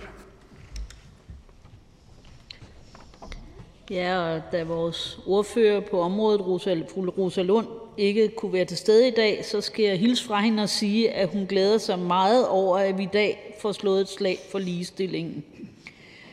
For når vi kriminaliserer stalking, så er det også det, der er på dagsordenen. Derfor var det også noget af en overraskelse at læse Justitsministeriets kommenterede høringsoversigt, hvor Justitsministeriet ikke anerkender, at det her lovforslag har ligestillingsmæssige konsekvenser. For selvfølgelig har det det. Men uanset om regeringen selv er klar over, at de rent faktisk kæmper for ligestilling, så er det jo dejligt, at det sker. Som nævnt er der desværre nogle typer forbrydelser, som primært går ud over kvinder, og det er prim- samtidig primært mænd, der begår de her forbrydelser. Stalking er en af dem, og vi ved fra organisationer, der arbejder på det her område, at den retlige beskyttelse af offrene i overvis har været alt for dårlig. Den beskyttelse, vi i sjældne tilfælde har kunnet tilbyde, har langt fra været tilstrækkelig, især fordi muligheden for at håndhæve et tilhold og muligheden for at sanktionere overtrædelser har været meget begrænset. Derfor er det rigtig positivt, at vi selvstændigt kriminaliserer stalking i dag, og at der i loven er en vis definition af begrebet, så også digital stalking er omfattet. Det er efterhånden sjældent, at en stalker bare sidder i busken foran et hus og venter. Mulighederne til at chikanere og metoderne dertil er desværre blevet meget, meget bredere. Med det her lovforslag får vi gjort op med en type for forbrydelse, som primært rammer kvinder, og hvis det i praksis kommer til at medføre, at færre bliver ofre for stalking, eller at de tilfælde, hvor stalking alligevel sker, hurtigere kommer til ende, så har vi gjort meget for kvinders rettigheder og for kvinders mulighed for at leve i samfundet på samme vilkår som mænd. Enhedslisten støtter selvsagt forslaget. Tak for det. Der er ikke nogen korte bemærkninger. Tak til øh, ordføreren. Og vi går videre til Konservativ Folkepartis ordfører, og det er fru Britt Bager. Tak for det. Jeg har glædet mig rigtig meget til at behandle det her forslag i dag, for det er et meget, meget vigtigt forslag. Og der er så mange gode elementer i det her forslag, mange af dem har flere af de tidligere talere allerede nævnt, og derfor vil jeg kun fremhæve nogle af de elementer, som vi i det konservative Folkeparti mener, vi skal være særlig opmærksom på i den kommende lovbehandling omkring en styrket indsats mod stalking. I høringsnotatet nævner en række aktører, at gerningsindholdet i den selvstændige stalkingbestemmelse bør defineres mere præcist. Advokatrådet anfører, at det i bestemmelsen, præciserer, at det i bestemmelsen bør præciseres med eksempler, hvornår der er tale om stalking, altså hvilken form for kontakt skal der til, for at noget kan betegnes som stalking. Vi skal her fra Folketinget være helt tydelige omkring, hvad der skal til, for at der er tale om stalking, og for at krænkelsen hører under den nye bestemmelse i paragraf 242. Det er meget vigtigt, at vi som lovgivere får sat en klar ramme for, hvornår der er tale om stalking. Når vi i paragraf 242 bruger begrebet systematisk og vedvarende kontakt, hvad mener vi så? Det vil jeg da gerne høre ministerens øh, svar på. Vi skal som lovgiver nøje overveje og beskrive, hvad der kan betegnes som en bagatel, og hvornår der helt konkret er tale om systematisk og vedvarende kontakt. Så domstolene de præ- præcis kan aflæse, hvad vores hensigt med den selvstændige bestemmelse, som vi laver i straffeloven, er. Domstolene skal have et fast grundlag og udøve deres skøn ud fra, og derfor er der behov for, at vi præciserer det her. Det håber jeg, at ministeren er enig i, så vi får en brugbar bestemmelse og ikke bare en god hensigt på et stykke papir. Og selvom vi ikke direkte behandler paragraf 21 stykke 2 overtrædelse af tilhold i dag, så vil jeg alligevel nævne den, da bestemmelsen jo spiller sammen med både stalking og psykisk vold. Der er i dag alt for mange eksempler på, at en stalker kan overtræde sit tilhold op til flere hundrede gange, uden at det får retlige konsekvenser. Det er simpelthen ikke rimeligt over for offeret, og det har på ingen måde været hensigten med lovgivningen. Hensigten med at give et tilhold er ikke, at man ustraffet kan overtræde det flere hundrede gange. Og jeg håber, at ministeren er enig med os konservative i, at vi i forlængelse af den behandling her kan genbesøge tilholdsbestemmelsen, så vi får rettet op på den skæve praksis, der er opstået, og så vi får sendt et klart, klart politisk signal om, at det ikke er hensigten med at give et tilhold, at det skal kunne overtrædes op til flere hundrede gange, uden at det får konsekvenser. Det kan vi simpelthen ikke være bekendt over for dem, der udsættes for stalking. Det sidste, jeg vil nævne fra det her glimrende forslag, det er strafferammen. Vi synes i det konservative Folkeparti, at det er fornuftigt, at den ligger på tre år. Vi mener også, at det i den forbindelse bliver, giver god mening at genbesøge paragraf 22 stykke 1, hvor overtrædelsen af et tilhold kun har en strafferamme på to år. Det giver ikke rigtig mening, at strafferammen for at overtræde sit tilhold er lavere end for at storke. Begge dele er for os at se i samme kategori som psykisk vold, og derfor bør vi se på, om det ikke giver mening at ensarte strafferammerne. Med de kommentarer vil jeg gerne sige tak til ministeren og de øvrige aftalepartier for det her arbejde. Det er et rigtig, rigtig godt forslag, som vi i det konservative støtter helhjertet op om, og jeg skulle hilse fra Nye Borgerlige og sige, det er på tide, og at de bakker op. Tak for det. Og der er ikke nogen korte bemærkninger, så vi siger tak til ordføreren. Og så kan jeg ikke se nogen fra Liberal Alliance eller Kristendemokraterne, og så går vi videre til justitsministeren. Værsgo. Tak for Tusind tak øh, for de rigtig gode kommentarer, øh, som jo på forskellige måder har beskrevet den problemstilling, som vi tager fat i, øh, i her. Jeg har selv, øh, jeg selv øh, det har gjort indtryk på mig at få det beskrevet som at være udsat for stalking, som at være spærret inde i et usynligt fængsel. Den uvidshed, som der er, det at, at det er en anden, der har kontrollen, når man ikke ved, hvornår man bliver konfronteret med det. Der ligger en række gode elementer her. Der ligger jo også i øvrigt i supplering til det en række gode elementer i den forståelse, vi har om, om øh, alle de initiativer, der er indeholdt i det her øh, bedre hjælp til stalking. Jeg synes faktisk, at det, øh, at det radikale Venstres ordfører rammer det meget godt, når hun i sin ordførertale siger, at det helt afgørende her, det er, at stalking får sin egen paragraf i straffeloven. De andre initiativer er også vigtige, men det er det, som for alvor øh, er, er kæmpestor betydning. Øh, så har der været et par kommentarer. Lad mig starte, øh, og det er ikke fordi, det, det skal tage lang tid, men lad mig starte med øh, kommentaren fra øh, enhedslistens repræsentant, og jeg ved godt, det var en tale, der blev læst op øh, og så videre, og jeg kunne godt fornemme, uden at hun var her, så fru Rosa Lunds øh, drillen i, i kommentaren om, at regeringen ikke ved, at forslaget har ligestillingsmæssige øh, konsekvenser.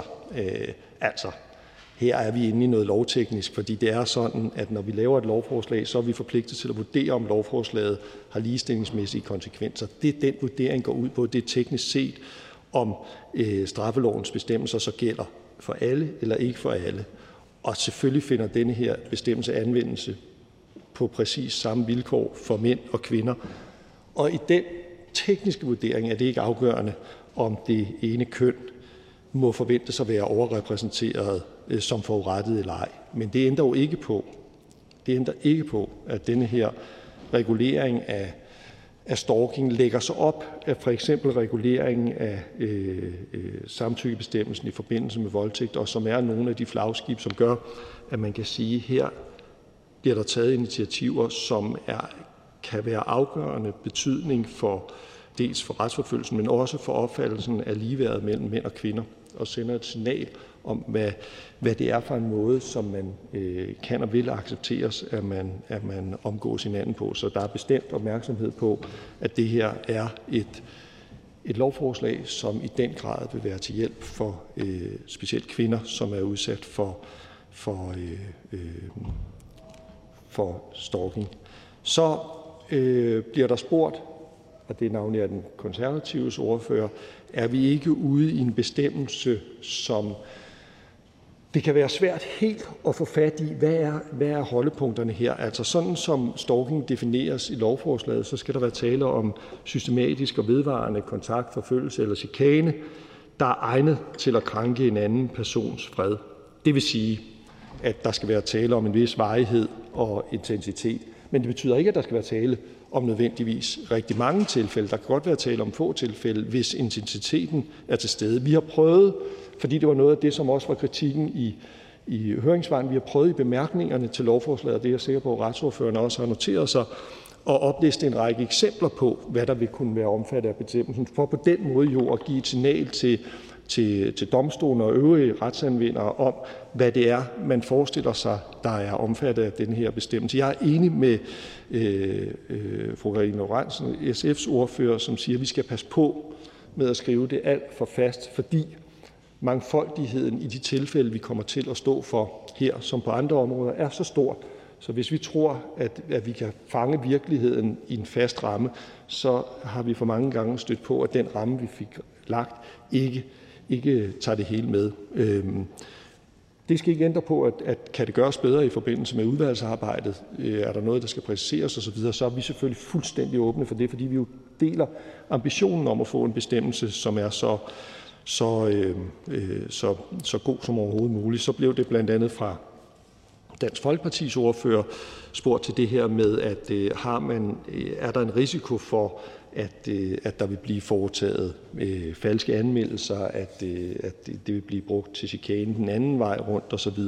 Altså, øh, vi har dygtige folk ude i politikredsene, som skal, som skal og kan skelne mellem øh, falske anmeldelser og tilfælde af stalking. Bevisbyrden skal jo selvfølgelig også øh, Øh, løftes. Men hvis det ikke er tilstrækkeligt, så skal man også notere sig, at vi jo også er blevet enige om et nyt uddannelsestilbud, som skal klæde vores politifolk endnu bedre på til at håndtere sager om stalking, som kan imødegå den kritik, øh, som der er. Så tusind tak for, for de gode bemærkninger. Det her det er, det er et vigtigt stykke lovforslag. Og tak til justitsministeren. Der er ingen korte bemærkninger til justitsministeren, og da der ikke er flere, der har bedt om ordet, så er forhandlingen sluttet. Jeg foreslår, at lovforslaget henvises til Retsudvalget, og hvis ingen gør indsigelse, så betragter jeg det som vedtaget. Det er vedtaget. Næste punkt på dagsordenen er punkt 4. Første behandling af lovforslag nummer L 16. Det er forslag til lov om ændring af lov om forbrugeraftaler og lov om aftaler og andre rets, øh, retshandler på formuerettens område. Det og den første ordfører kommer fra Socialdemokratiet. Hr. Kasper Sand Kjær, velkommen. Tak for det. Det lovforslag, som øh, vi nu skal behandle, har til formål at gennemføre de dele af det såkaldte moderniseringsdirektiv, som berører lovgivning på Justitsministeriets øh, område. Og som det fremgår af øh, lovforslaget, så øh, nedsatte justitsministeren i øh, foråret øh, 2020 et udvalg, som blev sammensat af en bred kreds af myndigheder og interessenter, både forbrugerside og erhvervsliv, var med, og deres opgave var at komme med anbefalinger til, hvordan direktivet mest hensigtsmæssigt blev gennemført i dansk ret. Udvalget de kom i juli med øh, en række anbefalinger, og det fremsatte øh, lovforslag, som vi behandler her, på den del, der handler om implementering af øh, direktivet, det svarer i, i, i det store hele til de anbefalinger, som udvalget kom med. Og derudover så indeholder lovforslaget så også ændringer, der ikke følger direkte som en implementering af moderniseringsdirektivet. Moderniseringsdirektivet det har øh, grundlæggende til formål at sikre en bedre øh, håndhævelse og øh, modernisering af de forbrugerbeskyttende regler i EU. Vi holder os i lovforslaget her som udgangspunkt til direktivets minimumskrav, men viderefører dog også gældende dansk ret på en, dansk ret på en række punkter og går dermed videre end minimumskravene i direktiverne. Og det sker jo for at fastholde vores meget høje niveau af forbrugerbeskyttelse i Danmark, også sammenlignet med mange andre øh, europæiske lande. Det gælder, bare for at nævne et eksempel, øh, vores øh, forbud i Danmark mod dørsalg. Med lovforslaget der foreslås det overordnet, at forbrugeraftaleloven og reglerne om forbrugerkøb i aftaleloven det ændres, så de kommer til at stemme overens med moderniseringsdirektivet. Og der er vel, kan man vel godt tillade sig at sige, relativt mange tekniske detaljer i det her lovforslag, og jeg vil ikke sådan gå dem alle sammen øh, øh, slavisk igennem, men bare sige, at det vi jo helt overordnet øh, behandler her, det justerer forbrugeraftalelovens anvendelsesområde. Så det fremgår klart, at loven den gælder, øh, også når forbrugere betaler for digitale tjenester med deres personoplysninger eller deres data. Derudover foretages der flere ændringer i forbrugeraftalelovens oplysningspligter, skærper oplysningspligten, der lægges også op til med lovforslaget øh, justeringer af reglerne for en forbrugers fortrydelsesret, så det bliver klart, hvad parterne har af forpligtelser i forhold til håndtering af personsoplysninger og tilbagelevering af digitale tjenester. Og endelig så lægges der jo op til øget brug af bødestraf ved overtrædelse af reglerne, hvilket blandt andet betyder, at flere bestemmelser i forbrugeraftaleloven vil blive sanktioneret med bøde. Og det her forslag øh, det øh, følger jo som nævnt på baggrund af et grundigt udvalgsarbejde, som tager højde for både det, der jo på den ene side er vigtigt, nemlig øh, hensynet til, at vi har den højst mulige forbrugerbeskyttelse, og samtidig hensynet til øh, erhvervslivet. Og derfor kan Socialdemokratiet støtte lovforslaget. Tak for ordet. Tak til den socialdemokratiske ordfører. Der er ikke ønske om korte bemærkninger til ordføreren. Den næste ordfører kommer fra Venstre, og det er hr. Preben Bang Henriksen. Tak for det. Ja, tak for det. Jeg skal indledningsvis uh, sige, at jeg også taler på vegne af Det Konservative Folkeparti, som grundet andet møde her på Christiansborg ikke har mulighed for at deltage under det her punkt på dagsordenen. Forslaget fylder 107 sider, og det er ualmindeligt indviklet, og jeg kan lige så godt være ærlig, det skal vi her fra talerstolen, og sige, at jeg døjer med at overskue de enkelte bestemmelser i forslaget. Øh, det betyder jo altså ikke, at vi ikke skal behandle det her her i salen, og gudskelov er der mange andre, der kan. Øh, men summa summarum så ønsker vi fra Venstres side at få en teknisk gennemgang øh, fra Justitsministeriets embedsfolk for at være helt sikker på, hvad det nu er, øh, der ligger i forslaget her. Men umiddelbart ja, så ser det jo ud til, at der er tale om en, en implementering af EU's moderniseringsdirektiv i dansk ret, og, og så lyder det jo i hvert fald som noget, vi stemmer for. Det kan jeg lige så godt afsløre nu. Herudover så øh, øh, har forslaget sin øh, baggrund i et sagkyndigt udvalg, som har kigget på moderniseringsdirektivet og oversat det til de paragrafer, som vi nu har. Umiddelbart ser det ud til, at forslaget tilpasser anvendelsesområdet for forbrugeraftaleloven, der nu også kommer til at omhandle digitale tjenester. I den verden, vi lever i, så må vi sige, at, at det ser det i hvert fald ud til at være behov for. Øh, på det øh, grundlag så øh, bliver der også en bestemmelse i forbrugeraftaleloven, der gør det nemmere at opsige løbende abonnementer. Det kan vi bestemt heller ikke have noget imod. Det var et forslag, Venstre selv kom med i tidligere samling, men som ikke nåede at blive vedtaget. Der bliver en øget oplysningspligt for de erhvervsdrivende, eksempelvis oplysningspligt, når man indgår en aftale med en forbruger, og hvor prisen er personaliseret, som der står i forslaget, det vil sige afstemt efter øh, forbrugerens øh, købekraft. Og det øh, skal der altså oplyses om. Det lyder da i hvert fald også efter min opfattelse øh, ganske fornuftigt. Selvfølgelig er der, når man kommer til at kigge på det, også bestemmelser, som man egentlig savnede, øh, og som efter min opfattelse godt kunne trænge til en revision. Det er sådan i forbrugeraftaleloven. Der er der forbud mod uanmodet Øh, Øh, telefonisk henvendelse øh, øh, eller uanmodet henvendelse generelt, når man vil indgå forbrugeraftaler, en erhvervsdrivende og en forbruger, men undtaget fra det forslag, der er telefoniske henvendelser omkring bøger, om bladabonnementer, forsikringer, redningstjenester osv. De undtagelser er altså bestemmelser, som mange mennesker kommer til at indgå en aftale om i telefonen, og det synes jeg faktisk er er betænkeligt, at vi fortsat i denne tid øh, undtager disse øh, fire elementer fra den sædvanlige regel om forbud mod uanmodet øh, henvendelse i forbindelse med forbrugeraftaler. Sidst men ikke mindst, som også gentaget af Socialdemokratiets ordfører, så indeholder forslaget nu også en mere struktureret bødepraksis over for overtrædelser af de her bestemmelser, man taler om, og det kan vi også kun hilse med glæde. Så summa summarum, vi vil gerne have en teknisk gennemgang i retsudvalget af forslaget, men meget tyder øh, kraftigt på, at Venstre kommer til at tilslutte sig forslaget, der er en udmyndning af et direktiv og på baggrund af et sagkyndigt udvalgsarbejde. Tak. Tak til Venstres ordfører. Der er ingen korte bemærkninger til ordføreren. Næste ordfører kommer fra Dansk Folkeparti, og det er fru Mette Hjermind Denk.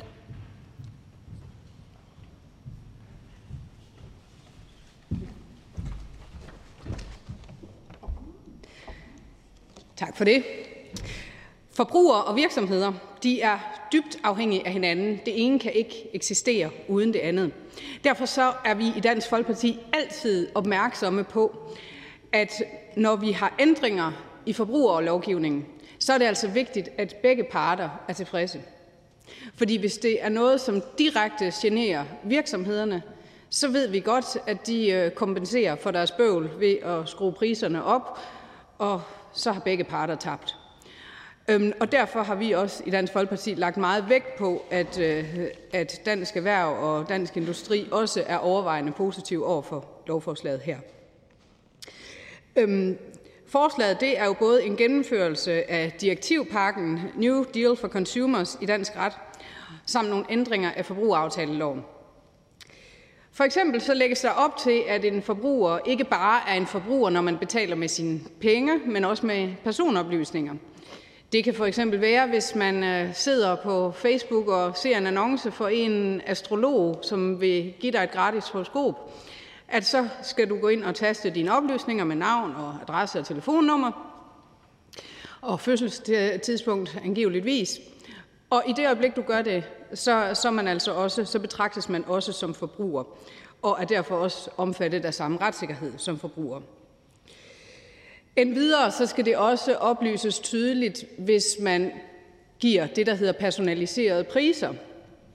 Det vil sige, hvis man er et øh, firma, som landstækkende laver hulmursisolering, og det foretages af lokale håndværkere rundt omkring, og øh, som forbruger, der skal man så øh, lige komme med oplysninger om, hvor mange kvadratmeter er mit hus på, og hvor ligger det henne, så er det helt sikkert givet, at det tilbud, man får, hvis man bor i Lolland Kommune, vil være væsentligt mindre end det tilbud, man får, hvis man bor i Gentofte Kommune på de samme kvadratmeter, fordi håndværkerpriserne er noget forskelligt i de to kommuner. Og det vil sige, så er det jo vigtigt, at man kan oplyse om, at det her det er en personaliseret pris, man får ud fra de oplysninger, man har givet.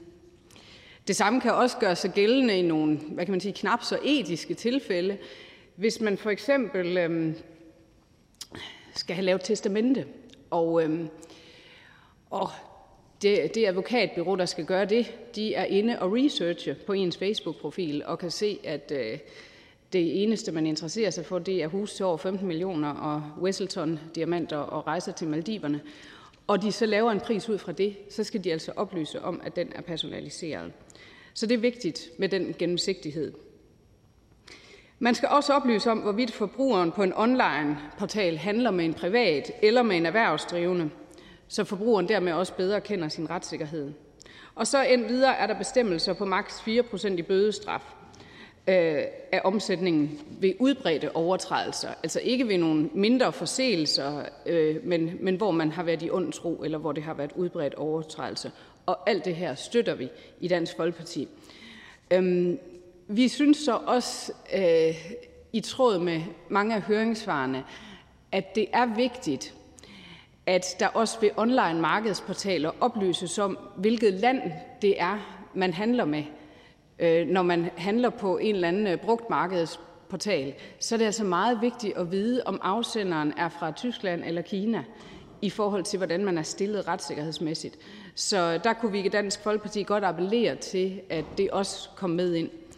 Øhm, men generelt så er forslaget jo her en styrkelse af forbrugerrettighederne, uden at det er forbundet med store omkostninger for virksomhederne. Så derfor så kan vi i Dansk Folkeparti godt støtte forslaget. Tak til Dansk Folkepartis ordfører. Der er ingen korte bemærkninger til ordføreren, og derfor kan jeg byde velkommen til den næste ordfører, som kommer fra Socialistisk Folkeparti, og det er fru Ina Strøjer-Schmidt. Velkommen. Tak. Øh, lovforslaget har blandt andet til formål at gennemføre visse dele af moderniseringsdirektivet i dansk ret. Af positive ændringer for forbrugeren kan der blandt andet nævnes, at reglerne om forbrugeraftaler tilpasses, så de udtrykkeligt også kommer til at gælde ved køb af digitalt indhold og digitale tjenester, så der derved i højere grad kommer til at gælde de samme regler, uanset om forbrugeraftalen vedrører en vare, digitalt indhold eller digitale tjenester.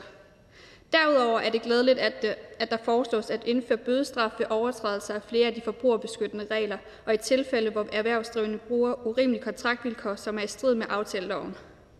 Så i SF er vi positive over for de forbedringer, lovforslaget medfører for, for forbrugeren, men øh, vi vil også gerne i udvalgsarbejde undersøge nærmere, om forholdene kan forbedres yderligere. Tak til SF's ordfører. Der er ingen korte bemærkninger til ordføreren. Og således kan jeg byde velkommen til ordføreren fra det radikale Venstre, og det er fru Samia Nawa.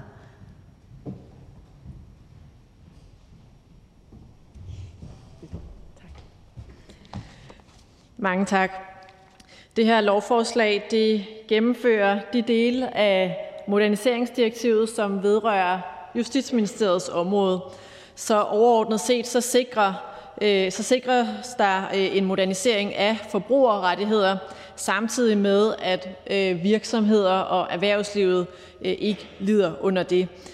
Lovforslaget består af en lang række tekniske detaljer, og derfor bakker jeg sådan set op om min kollega hr. Preben Bang Henriksens ønske om en teknisk gennemgang, uagtet at Radikale Venstre bakker op om lovforslaget. Tak.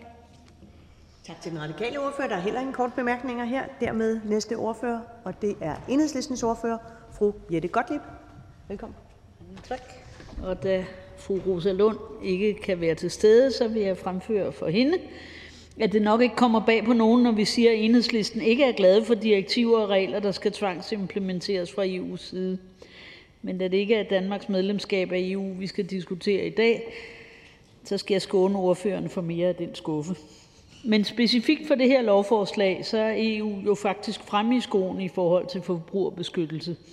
Det er positivt, og det er positivt, at vi får ændret reglerne, så de er tidsvarende og tage højde for de situationer, man i dag kommer ud for med de nye digitale muligheder. Derudover bliver der også gjort op med nogle af de situationer, vi har set, hvor erhvervsdrivende på udspekuleret vis lokker forbrugerne til at indgå urimelige kontrakter – det er kun rimeligt at kunne straffe virksomheder, der prøver at snyde forbrugerne. Enhedslisten kan derfor støtte forslaget. Tak til enhedslistens ordfører. Og så ser jeg faktisk ikke flere ordfører i salen, som har markeret, at man ønsker en ordførertale. Så dermed kan jeg give ordet til justitsministeren. Velkommen. Tak for øh, de faldende bemærkninger. øh, og det er lige før, at jeg ikke behøver at sige mere nu øh, end det. Men det ville på den anden side være synd for alle de tilhørere, der er mødt op øh, og interesserer sig for øh, det her, den her første behandling af lovforslaget om forbrugeraftaler. som det også er blevet sagt, gennemfører moderniseringsdirektivet, og som i øvrigt har en række supplerende ændringer. Det, som der bliver forsøgt gjort her, og som jeg synes rammer, rammes ganske fornuftigt, det er noget, som der også på forskellige måder blev nævnt af, af forskellige ordfører, nemlig at vi på den ene side jo ønsker høj øh, forbrugerbeskyttelse, og på den anden side, eller samtidig ønsker gode vilkår for erhvervslivet. Og lovforslaget skal sikre, at vi får den rette balance øh, med, øh, med, med den regulering, som vi så gennemfører. Øh, så sker der nogle andre ting, som jeg synes er vigtige skridt. Den socialdemokratiske ordfører påpegede det. Også det her, jeg tror faktisk også Venstres ordfører påpegede det, nemlig at det gøres klart, at forbrugeraftaleloven finder anvendelse, når forbrugere betaler for digitale tjenester med deres personoplysninger. For sandheden er jo, at personoplysninger er uhyre stor værdi for de her digitale tjenester, og derfor er det vigtigt, at vi siger, at det er så også en betaling og skal anskues øh, som sådan. Det blev nævnt af Dansk Folkepartis ordfører, som jeg øh, også synes er vigtigt, at øh, en erhvervsdrivende skal oplyse, hvis prisen er personaliseret, altså at den er bestemt af, hvad det er for en, en person, man står overfor, ligesom der fastsættes øh, supplerende oplysningskrav for online markedspladser. Og så er der reguleringer om øh, øget strafsanktionering. Alt sammen ligger fornuftigt til. Der er også enkelte elementer, som ligger uden for moderniseringsdirektivet, blandt andet, som det blev nævnt af, af hr. Preben Bang Henriksen, øh, spørgsmålet om at gøre det nemmere at opsige løbende abonnementer, altså at man skal kunne opsige det samme sted, som man har indgået det. Det kan, og her snakker jeg af personlig erfaring, være uhyre svært at opsige et abonnement på en avis, hvis man har indgået den, den abonnementsaftale på nettet. Øh, så kan man hænge utrolig lang tid i kø hos relativt store mediehuse, før man kan komme til at opsige sit abonnement. Det bliver der nu gjort op med, øh, og det synes jeg er ganske fornuftigt. Og så synes jeg faktisk, teknisk gennemgang er som regel ikke noget, øh, minister sætter pris på. Ikke fordi, at øh, det ikke er relevant at lave tekniske gennemgange, men fordi det kan være en pænt trættende affære Øh, at overvære. Men i det her tilfælde synes jeg faktisk, det er helt relevant, når flere folketingsmedlemmer siger, skal vi ikke have en teknisk gennemgang af det her lovforslag? Og det øh, stiller jeg meget, meget gerne op til, for det er, som det også blev sagt, øh, et, et, et meget teknisk forslag. Tak til justitsministeren. Der er ingen korte bemærkninger til justitsministeren, og da der ikke er flere, der har bedt om ordet, så er forhandlingen sluttet. Og jeg foreslår, at dette lovforslag det bliver henvist til Retsudvalget, og hvis ingen gør indsigelse, så betragter jeg det som vedtaget. Det er vedtaget. Næste punkt på dagsordenen er punkt nummer 5, og det er første behandling af lovforslag nummer L 27. Det er forslag til lov om ændring af lov om retssikkerhed og administration på det sociale område, lov om social service og lov om bekæmpelse af ungdomskriminalitet. Af social- og ældreministeren Forhandlingen er åbnet, og den første ordfører kommer fra Socialdemokratiet. Det er hr. Alexander Grandt. Velkommen. Tak for ordet, formand. Vi skal i dag behandle L 27, som er en samling øh, af en række forskellige lovændringer. I Socialdemokratiet der er vi meget optaget af, at vores lovgivning er tydelig til at forstå og giver mening for de mennesker, hvis hverdag bliver påvirket af lovgivningen. Er det ikke tilfældet, så har vi her i Folketinget en opgave i at rydde op, rette til og gøre livet lidt nemmere ude i virkeligheden. Og selvom L 27 er en samling af forholdsvis tekniske lovændringer, så skal man ikke undervurdere, at det netop er et skridt i den retning. L 27 indeholder en række ændringer af retssikkerhedsloven, serviceloven og lov om bekæmpelse af ungdomskriminalitet. Tillad mig at fremhæve bare nogle enkelte områder, hvor lovforslaget vil gøre reglerne tydeligere, administrationen enklere og hverdagen nemmere. Med lovforslaget så vil visse udgifter til sundhedsfaglige opgaver fremadrettet blive indregnet i beregningen af taksten for botilbud. Det letter den administrative byrde i tilbudene, da det fremover ikke skal beregnes og sendes to separate regninger, men kun én. Ændringerne fjerner det negative incitament, der i dag kan virke som en barriere for, at kommuner opretter specialiserede tilbud, hvis kommunen ikke kan anvende alle pladserne til egne borgere. Og vi er glade for, at det blandt andet bliver bakket op af danske fysioterapeuter, som i et høringssvar skriver, at de finder det positivt, at man ved loven vil fjerne en hindring for, at der oprettes specialiserede tilbud i kommunerne. Med ændringerne i reglerne for mellemkommunal refusion i retssikkerhedsloven undgår vi misforståelser og fejlfortolkninger af loven og sikrer, at der er sammenhæng mellem øh, visitation og finansieringsansvar på socialområdet. Med ændringerne i serviceloven vil forslaget tydeliggøre øh, en række regler, procedurer og opgaver, der blandt andet vedrører det rådgivende praksisudvalg i Ankestyrelsen, de kommunale handicapråd og det centrale handicapråd. Endelig så vil lovforslaget rette op på fejl og uhensigtsmæssigheder i samspillet mellem, øh, mellem lov om bekæmpelse af ungdomskriminalitet og den socialretlige lovgivning. Samspillet har nemlig en uheldig konsekvens for finansiering af udgifter til foranstaltninger og frister for Ankestyrelsens behandling af Ungdomskriminalitetsnævnets afgørelser. Alle disse lovændringer kan måske virke som små og ligegyldige ændringer, ændringer, som måske ikke vil have den store betydning. Er det for eksempel så besværligt at skulle lave to regninger i stedet for en? Ja, når mange medarbejdere ude i tilbudene kan bruge mindre tid på at registrere minutter og fakturere regninger, ja, så kan tiden bruges på borgerne. Det betyder også noget. Det bliver kort sagt lettere for kommunerne at tilbyde den service, der er brug for. I sidste ende vil det give mere tid til vores dygtige medarbejdere, og det vil komme til at, om det vil komme til at skabe bedre service for vores borgere. Derfor kan vi i Socialdemokratiet tilslutte os lovforslaget. Tak for ordet. Tak til den socialdemokratiske ordfører. Der er ikke ønske om korte bemærkninger til ordføreren, så hermed tak til ordføreren.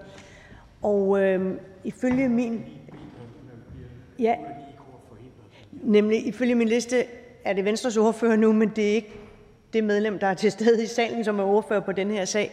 Så øh, jeg går videre til øh, Dansk Folkeparti, da jeg ikke ser ordføreren fra Venstre til stede i salen, altså den ordfører, der bør være der. Partiet er repræsenteret. Tak for det. Dansk Folkepartis ordfører er på vej, og det er fru Karina Adsbøl. Velkommen. Tak for det, formand. Ja, det andet lovforslag det gik også meget hurtigt, så det kan være, at man er blevet overrasket. Øh, det her lovforslag det øh, omhandler flere konsekvensændringer, som kan være lidt svære at gennemskue, øh, så frem der også kunne være nogle uhensigtsmæssigheder i det. Lovforslaget indeholder en række ændringer af retssikkerhedsloven, serviceloven og lov om bekæmpelse af ungdomskriminalitet.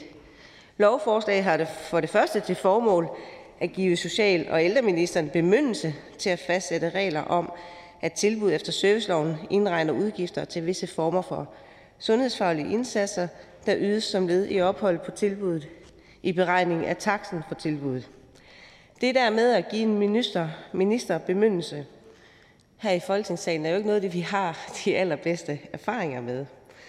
Jeg bider også mærke i, at øh, høringssvaret fra Dansk Erhverv og Danske Fysioterapeuter der også øh, finder det her lovforslag øh, svært at gennemskue, altså hvilke tilbud, der er omfattet af lovforslaget. Og Selveje Danmark finder det uklart, hvorvidt øh, der skilnes mellem ældre, der modtager sundhedslovsydelser på friplejehjem, øh, og borgere på de sociale tilbud. Ankestyrelsen bemærker, at udgifter efter sundhedsloven ikke er omfattet af reglerne om mellemkommunal refusion i paragraf 9c i retssikkerhedsloven, og hvorfor der i de få tilfælde, hvor der er adgang til mellemkommunal refusion for udgifter efter serviceloven, ikke vil være mellemkommunal refusion for den del af taksen, der udgøres af udgifter efter sundhedsloven. Så altså, hvordan defineres udgifter efter sundhedsloven?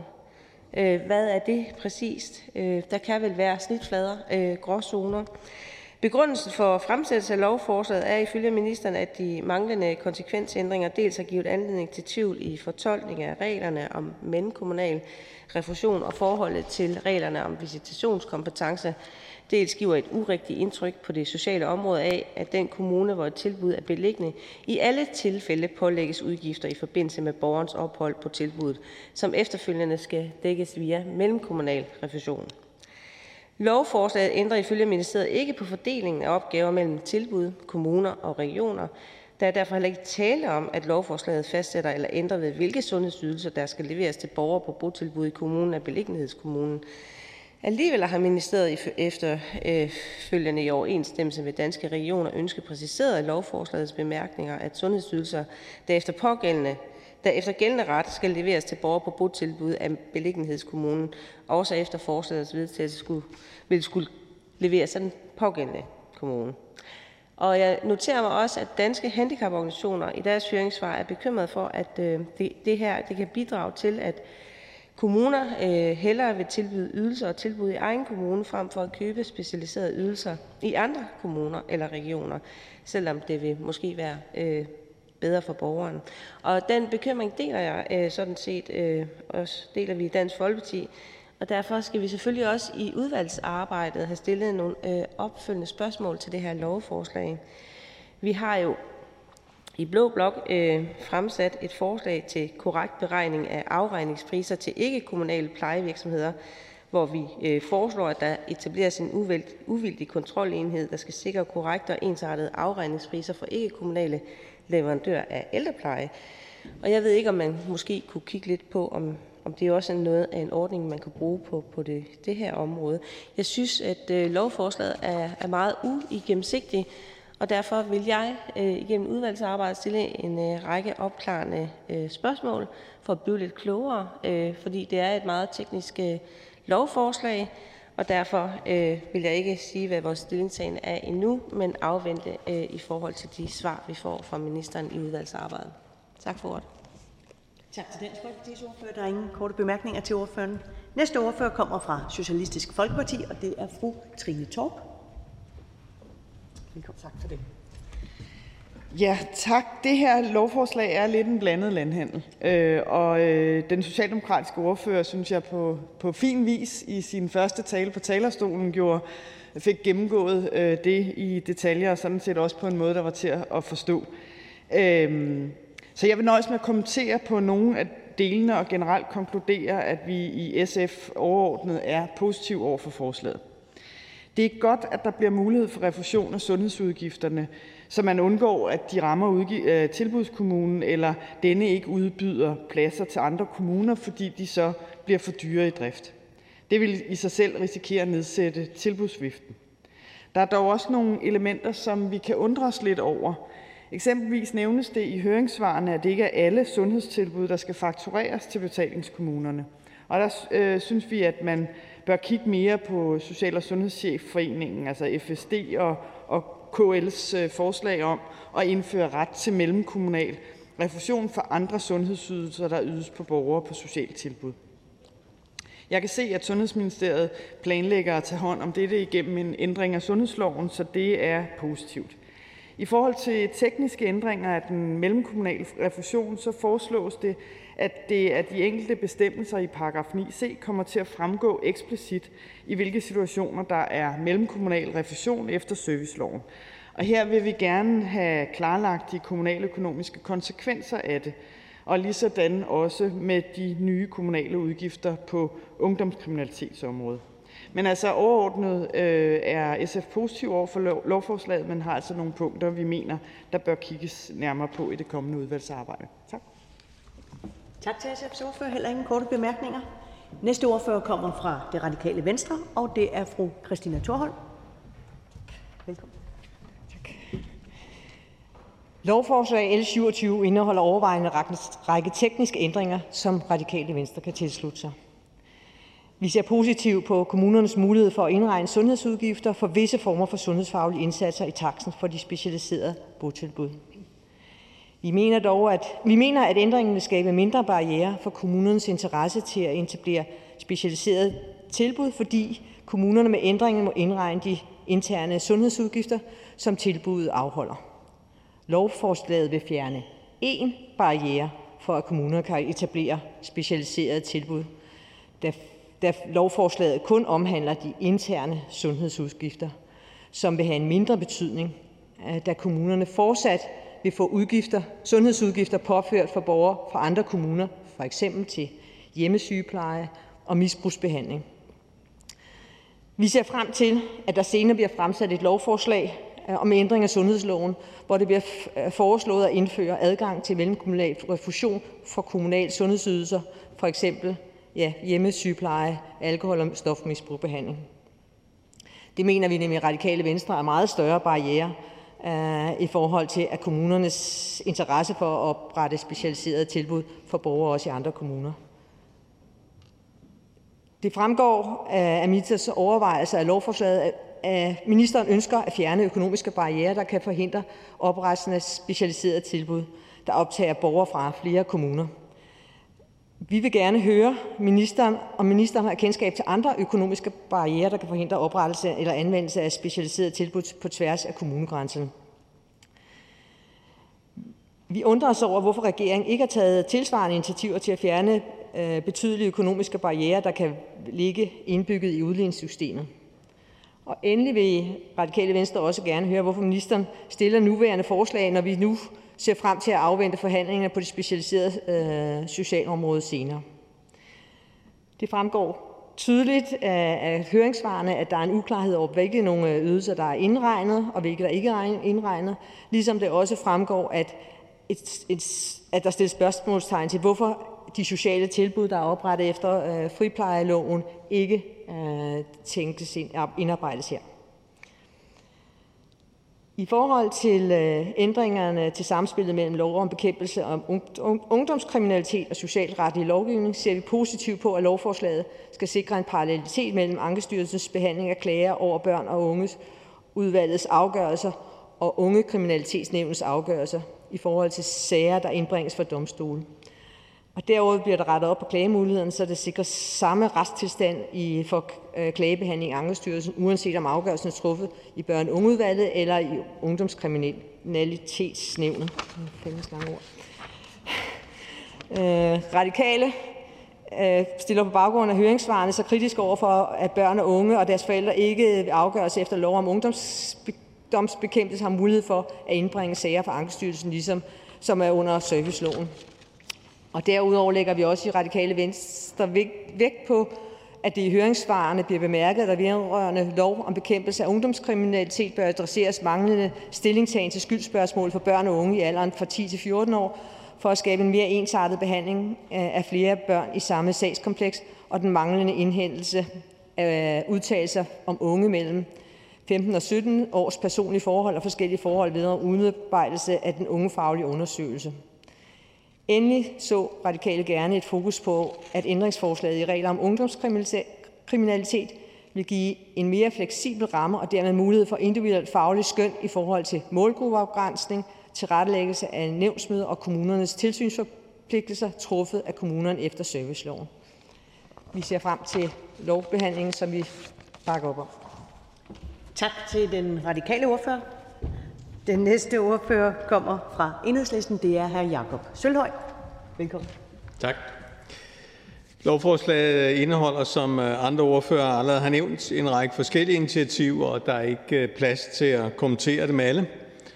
Enhedslisten er positivt indstillet over for forslagene, men øh, vi har nogle spørgsmål, som vi godt vil have belyst i forhold til forslaget her om at indregne udgifterne til visse sundhedsydelser i øh, taksterne på tilbud efter serviceloven. Vi er sådan set enige med regeringen i, at der med afsæt øh, i de eksisterende regler øh, vil være en rimelighed i, at udgifter til sundhedsydelser, der ligger tæt på de omsorgsopgaver, der udføres i botilbudene, at de dækkes af borgerens oprindelige bopælskommune, når borgeren er visiteret til et botilbud beliggende i en anden kommune, selvom vi som det er nævnt af Dansk Folkepartis ordfører, øh, godt kan dele den bekymring, øh, som Danske Handicaporganisationer har, om, at forslaget kan være et øh, yderligere økonomisk incitament til at prioritere en kommunes egne tilbud frem for tilbud i andre kommuner, der ellers i højere grad ville tilgodese borgerens behov. Og derfor vil jeg også sige, at vi mener, at der grundlæggende er behov for en helt anden type finansieringsmodel end den, vi reparerer på med forslaget her. Jeg vil også sige, at vi måske er en lille smule forundret over, øh, at regeringen mener, at øh, udgifter til sundhedsydelser øh, i dag kan udgøre en barriere for, at en kommune opretter specialiserede tilbud, hvis de ikke kan anvende alle pladserne til egne borgere.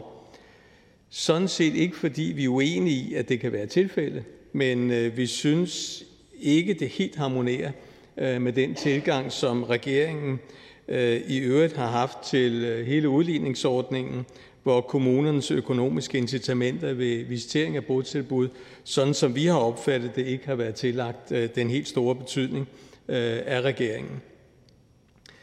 Ganske vist så betød udligningsreformen jo ikke i, i sig selv Øh, en, en voldsom forøgelse af kommunernes økonomiske tab ved at visitere til et botilbud i en anden kommune.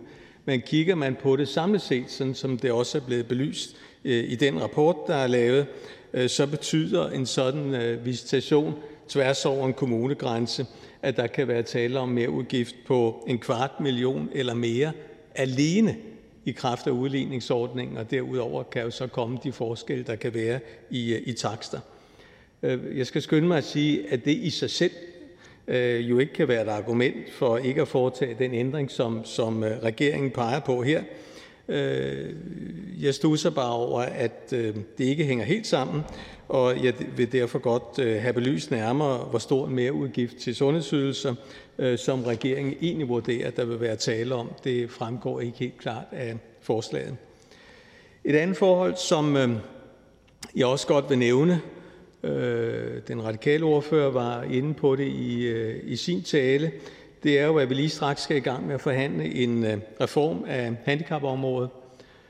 Socialministeren har jo ikke endnu rigtig løftet sløret for regeringens overvejelser, og i enhedslisten har vi i respekt for, for den igangværende evaluering heller ikke lagt os fast på en bestemt løsning, men, men jeg kan sige så meget i dag, at vi er helt sikre på, at der er behov for at ændre øh, den måde, som området er finansieret på, og derfor kan vi godt øh, stusse lidt over, at regeringen med forslaget her går ind og reparerer på en eksisterende finansieringsmodel, umiddelbart inden vi skal i gang med at forhandle om, øh, hvordan en ny finansieringsmodel skal se ud.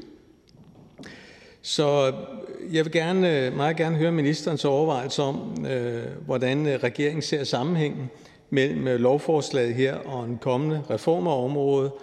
Og bare for en ordens skyld, jeg har ved andre lejligheder forsøgt at tage ministeren i ed i forhold til de kommende forhandlinger om, om, øh, om en reform af området, men jeg vil meget gerne bede øh, ministeren også her bekræfte, at en eventuel vedtagelse af det her forslag, som vi i sin substans er enige i, at det ikke kommer til at stå i vejen for, at vi ved de kommende øh, forhandlinger, vi skal have omkring øh, handicapområdets fremtid, at det ikke kommer til at stå i vejen for, at vi diskuterer en mere grundlæggende ændring af finansieringsmodellen, for det synes vi i den grad, der er behov for, og vi vil i øvrigt også øh, følge op på, på den problemstilling i løbet af udvalgsarbejdet.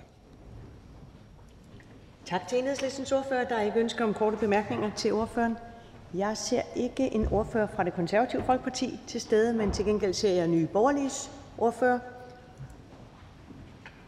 bevæge sig op mod talerstolen. Velkommen til fru Mette Thiesen.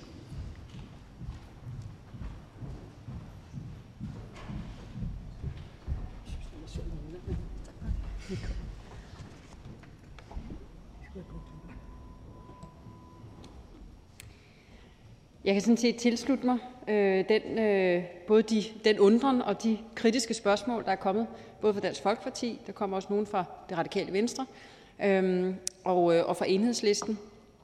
Den her undren over, at øh, man kan sige, øh, den skævvridning, som der skete, øh, altså af de økonomiske incitamenter i udligningssystemet, som, øh, som jeg jo heldigvis kan høre, der er flere, der ikke har glemt, fordi de er altså ikke løst. Øhm, og at, øh, at det faktisk er en, øh, en bekymring, som, som også ligger i nogle af de høringssvar, som er til det her lovforslag, blandt andet fra Danske Handicaporganisationer, som netop sætter spørgsmålstegn ved, om den måde at skrue det her sammen på gør, at, øh, at man faktisk øh, undlader at sende øh, borgere til andre kommuner, øh, simpelthen på grund af økonomiske incitamenter. Og der er jeg simpelthen nødt til at nævne det her, den skævvredning, der ligger i udligningssystemet, jeg også synes, der skal laves øh, om på.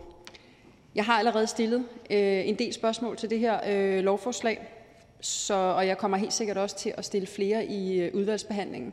Men øh, øh, vi kan ikke sige på nuværende tidspunkt, om vi kommer til at støtte det, fordi vi har brug for at få svar på de spørgsmål i udvalgsbehandlingen. Tak.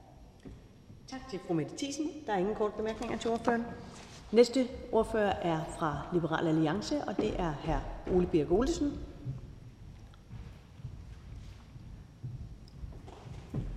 Velkommen. Liberal Alliance støtter øh, lovforslaget. Øh, vi ser øh, det mest som administrativ snusfornuft, som man kan overveje, om det overhovedet, hvorfor det overhovedet skal behandles her i, i salen. Er det ikke noget, den udøvende magt kan tage sig af det her?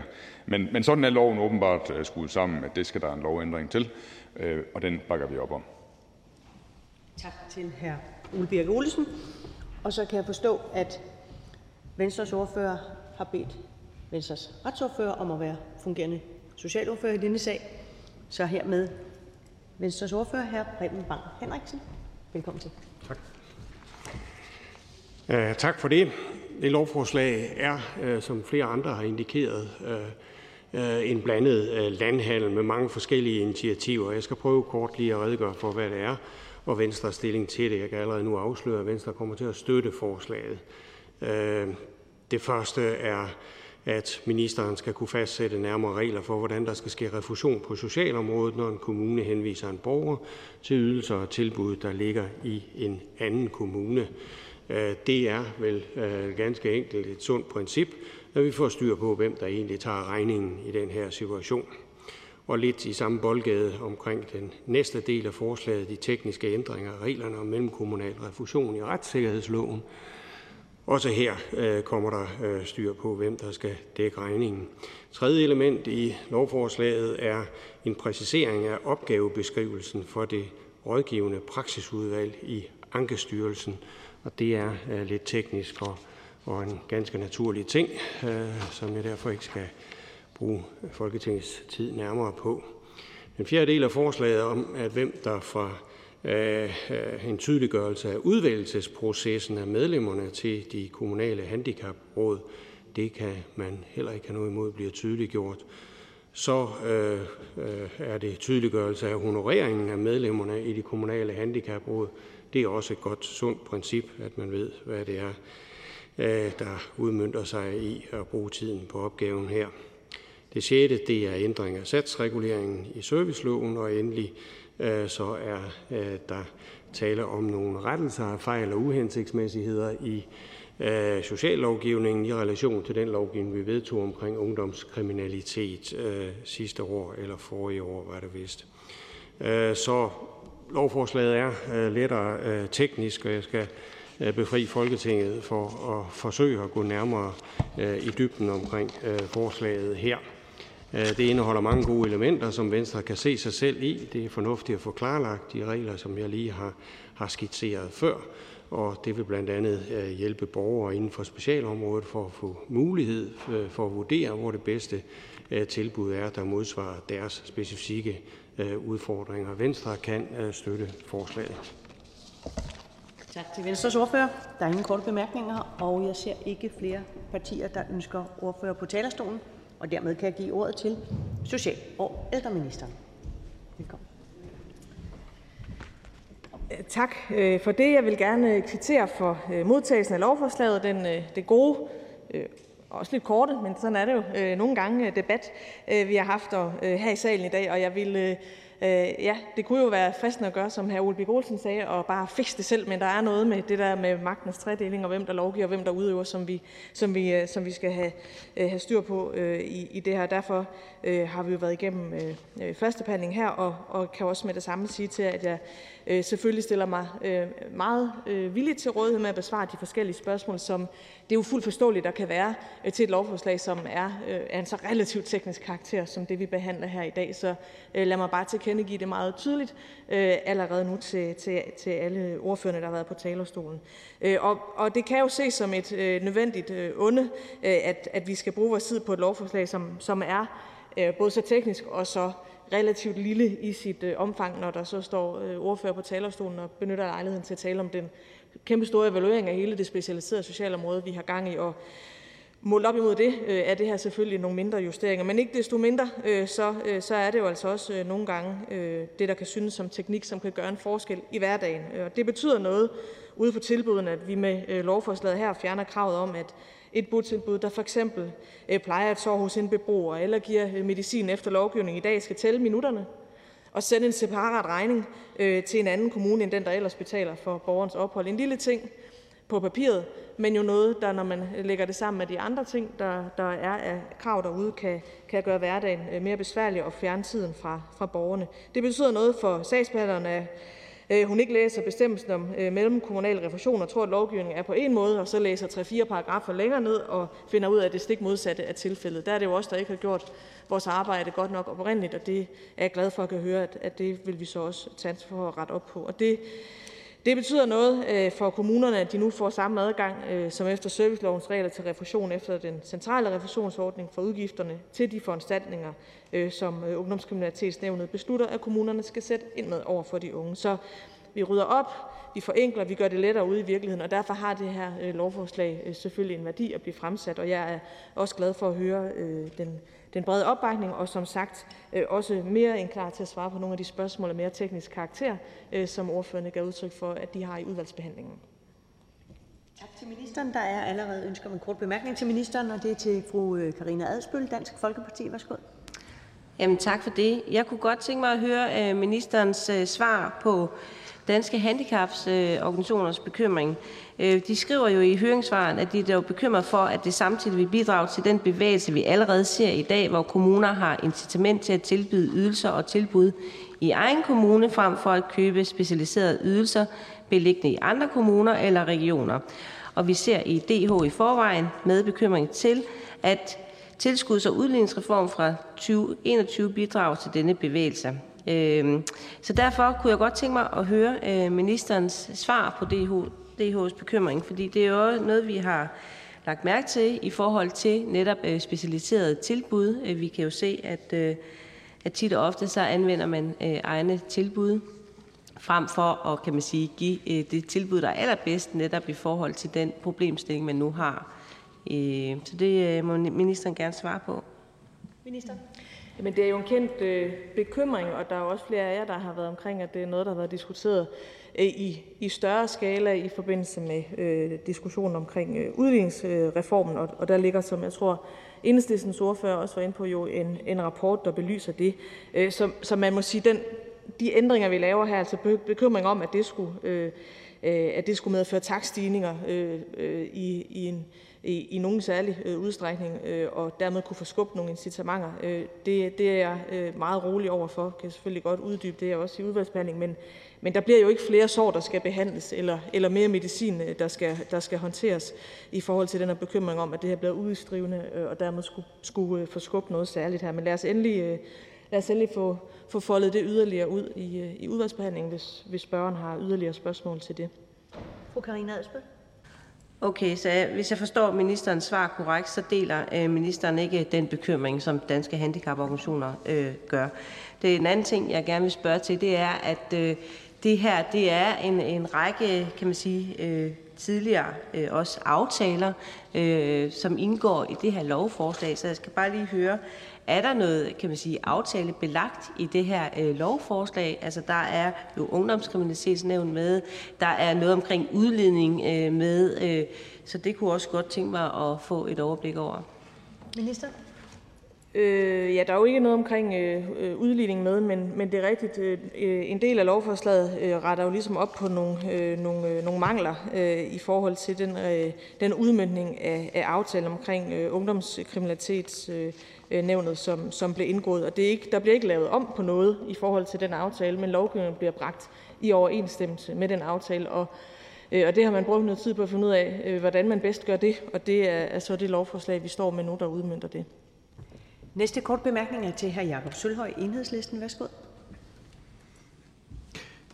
Jeg nævnte i min ordførertale, at, at, at øh, jeg, jeg synes, at alle underlige sagen kommer op nu, og, og øh, hvis nu øh, regeringen vurderer, at det er rigtigt, at vi får rettet op på de her ting, så kan det måske virke sådan lidt pegefingeragtigt, men der peges i lovbemærkningerne på, at der rettes op på fejl øh, i, i lovgivningen tilbage fra 2003 og, og 2010, og det er jo selvfølgelig også længere at vente på, at man, man genopretter eventuelle fejl.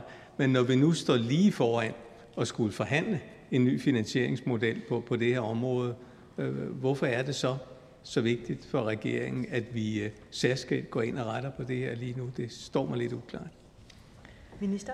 Tak. Jamen, og det er jo rigtigt, der var et helt konkret spørgsmål fra enhedslistens ordfører, som, og det har ordføreren jo ret i, han også har stillet mig øh, ved andre sammenhænge, og derfor så, øh, så tror jeg heller ikke, ordføreren bliver overrasket over svaret, nemlig at der ikke med vedtagelsen og behandling af det her lovforslag på nogen måde forhåndskonteret eller forhåndskonkluderet eller forhåndsforpligtet sig øh, på den diskussion, vi skal have øh, i forhold til evaluering af det specialiserede øh, socialområde. Hr. Jacob Sølhøj. Det sætter jeg pris på, og det gør også, at enhedslisten så er positivt indstillet for at lave, for at lave ændringen. Ministeren? Jamen det kvitterer jeg så positivt tilbage for. Tak til ministeren. Der er ikke flere korte bemærkninger til ministeren, og da der ikke er flere, der har bedt om ordet, så er forhandlingen sluttet, og jeg foreslår, at lovforslaget her det henvises til Social- og Ældreudvalget, og hvis ingen gør indsigelse, så betragter jeg det som vedtaget. Det er vedtaget. Det næste punkt på dagsordenen det er punkt nummer 6. Det er første behandling af lovforslag nummer L 10. Det er et forslag til lov om ændring af lov om anvendelsen af visse af den europæiske unions retsakter om økonomiske forbindelser til tredje lande med videre. Det er af erhvervsministeren. Forhandlingen er åbnet. Den første ordfører kommer fra Socialdemokratiet. Hr. Ola Hav. Velkommen. Tak for det, formand. Ja, lovforslaget her kan man jo godt betegne som i høj grad af teknisk karakter, fordi det er jo en opfølgning af EU's retsakter om økonomiske forbindelser til tredje lande. Og det drejer sig hovedsageligt om kontrollen med salg af digitale teknologier til lande, som ikke har reelle hensigter eller som er under våbenembargo. Og helt konkret så vil man med dette lovforslag ophæve forbuddet mod teknisk bistand og erstatte den med en straffebestemmelse for ny kontrol med såkaldte cyberovervågningsprodukter. Det skal gøres for at opdatere lovgivningen og tilpasse den til den nye EU-forordning på området. Men vi skal jo også gøre det, fordi at vi jo i høj grad har en interesse i at bekæmpe terror og anvendelse af våben til krigsførelse og masseødelæggelse og anden militær aktivitet, der krænker menneskerettighederne. Og det gør man, når man sælger produkter og teknologier, der kan anvendes til sådanne aktiviteter øh, til tredje lande, som er under våbenembargo. Dansk eksportvirksomhed er afgørende for, at vores samfundsøkonomi øh, hænger sammen, og den skal selvfølgelig fremmes så meget som muligt, men ikke for absolut enhver pris, og i dette område er et, hvor man må sige, at andre principper er vigtigere. Vi ser i Socialdemokratiet også på tiltaget fra EU som kærkommet, øh, det såkaldte dual use forordning, altså den der med, at ting kan bruges til både noget skidt og noget godt, øh, så forordningen øh, er revideret med, med henblik på en klarere regler og grundigere kontrol med de her dobbeltprodukters anvendelse, herunder digitale cyberovervågningsprodukter. Det synes vi, at lovforslaget kommer godt i mål med øh, at få i gang sat, og vi er selvfølgelig enige i forslaget om, at det skal være strafbart at overtræde den nye kontrol af disse produkter. For os at se, så får vi her et, øh, et øh, velvægtet lovindgreb med det formål at gøre lovgivningen tidsvarende og retfærdig og forhåbentlig verden til et bedre sted, end hvis vi ikke havde vedtaget det. Socialdemokratiet støtter lovforslaget. Tak for ordet. Tak til den socialdemokratiske ordfører. Næste ordfører er fra Venstre, og det er hr. Thomas Danielsen. Velkommen. Tak for det, formand. Udover det i sagen fremsatte har Venstre ikke yderligere bemærkninger, men vi forudser derfor også en fuldstændig uproblematisk udvalgsbehandling, hvorfor vi allerede nu kan gøre det klart, at der som en del af udvalgsarbejdet skal opstå noget øh, fuldstændig uforudset, hvis vi ikke stemmer for øh, ministerens lovforslag L 10. Tak til Venstres ordfører. Næste ordfører kommer fra Dansk Folkeparti, og det er hr. Bent Bøgsted. Velkommen. Tak for det, formand. Jeg skal på vegne af Hans Christian Skiby holde den her tale her.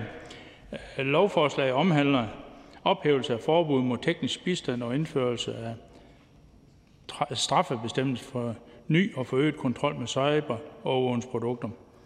Formålet med lovforslaget er at konsekvensrette loven som følge af EU-parlamentets og rådets vedtagelse omkring eksportkontrol af produkter med dobbelt anvendelse, dual use forordningen. Den nye dual use forordning trådte i kraft den 9. september 2021, og der blev i den forbindelse blandt andet indført en ny kontrolmekanisme med cyberovervågningsprodukter, der kan anvendes til krænkelse af menneskerettigheder, samt et krav om tilladelse til levering af teknisk bistand i tilfælde, hvor der er risiko for misbrug i forbindelse med masseødelæggelsesvåben og eller militær anvendelse i lande, der er underlagt international våbenembargo. I DF anser vi det som at udvise rettidig omhu, når vi med den her lovtilpasning opnår bedre mulighed for at sikre imod misbrug ved brug af overvågningsprodukter, og kan den på den baggrund støtte lovforslaget. Tak til Dansk Folkepartis ordfører. Jeg ser ikke nogen ordfører fra SF og heller ikke fra Radikale Venstre. Til gengæld ser jeg enhedslistens ordfører, som måske har hilsner med fra øvrige partier. Det viser sig. Velkommen til, fru Jette Gottlieb. Tak for det, og jeg kan oplyse, at jeg er ikke ordfører på området, men skal udtale mig på vegne af hr. Rune Lund. Og jeg vil sige, at enhedslisten støtter den foreslåede styrkelse af kontrollen på dobbeltanvendelsesområdet ved at udvide det til også at omfatte cyberovervågning. Enhedslisten kunne dog godt tænke sig, at det i lovgivningen bliver præciseret, hvem der er den primære ansvarlige for at udøve den rettidige omhu, der skal til, når det kommer til dobbeltanvendelsesprodukter, som ikke er opført på Erhvervsstyrelsens kontrolliste. Øh, den nye catch-all-bestemmelse angiver både kontrolmyndigheden og virksomhederne som ansvarlige. Øh, Men er risikoen så ikke, at ansvaret i praksis tilfalder virksomhederne alene, når det kommer til stykket? Eller forestiller regeringen sig, at Erhvervsstyrelsen aktivt skal indhente viden om risikoen for misbrug af de nye cyberovervågningsbestemmelser? Ideelt set ønsker Enhedslisten at løse denne uklarhed i ansvarshierarkiet ved at opføre et klart forbud mod at eksportere cyberovervågningsudstyr til diktaturstater og stater, der krænker menneskerettighederne. Men vi er positive over for forslaget og skal også hilse fra De Radikale og sige, at de støtter forslaget. Tak til Enhedslistens ordfører. Det er noteret med Radikale Venstres stillingtagen. Og næste ordfører kommer fra Det Konservative Folkeparti. Det er fru Mona Juhl. Velkommen. Tak for det, og tak for ordet. Det er klart, at med parlamentets og rådets vedtagelse af omarbejdning af forordningen om eksportkontrol og dual use-forordningen, altså det her med produkter med dobbelt anvendelse med risiko for anvendelse til militære formål, så må vi også have såkaldt konsekvensrettet lovgivning. Der er to ændringer. Dels ophævelse af det nuværende forbud mod teknisk bistand, simpelthen fordi der nu indføres en bestemmelse om teknisk bistand i den nye dual use-forordning dels øh, tilføjelse af straffebestemmelser for overtrædelse af en ny bestemmelse i forordningen om kontrol med eksport af cyberovervågningsprodukter, der kan anvendes til krænkelse af menneskerettigheder. Konservative har ingen bemærkninger og stemmer for forslaget. Tak. Tak til den konservative ordfører. Næste ordfører er fra Nye Borgerlige. Det er hr. Lars Bøge Mathisen. Velkommen. Skal jeg gøre det kort? Nye Borgerlige kan godt støtte forslaget. Formanden nåede ikke engang at sætte sig, men kan hermed sige tak til Nye Borgerlige. Og kan se, at Liberal Alliances ordfører er på vej. Velkommen til hr. Ole Birk Olesen. Liberal Alliance støtter lovforslaget. Tak til Liberal Alliances ordfører. Så ser jeg ikke flere ordfører fra partierne til stede. Til gengæld ser jeg erhvervsministeren. Velkommen til. Tak. Tusind tak for det, og tak for øh, den øh, den øh, agile, men også positive behandling af lovforslaget. Og jeg tænker, at jeg lige vil bare ganske kort præsentere baggrunden for lovforslaget, før jeg så gennemgår de centrale punkter, som ligger i, i forslaget.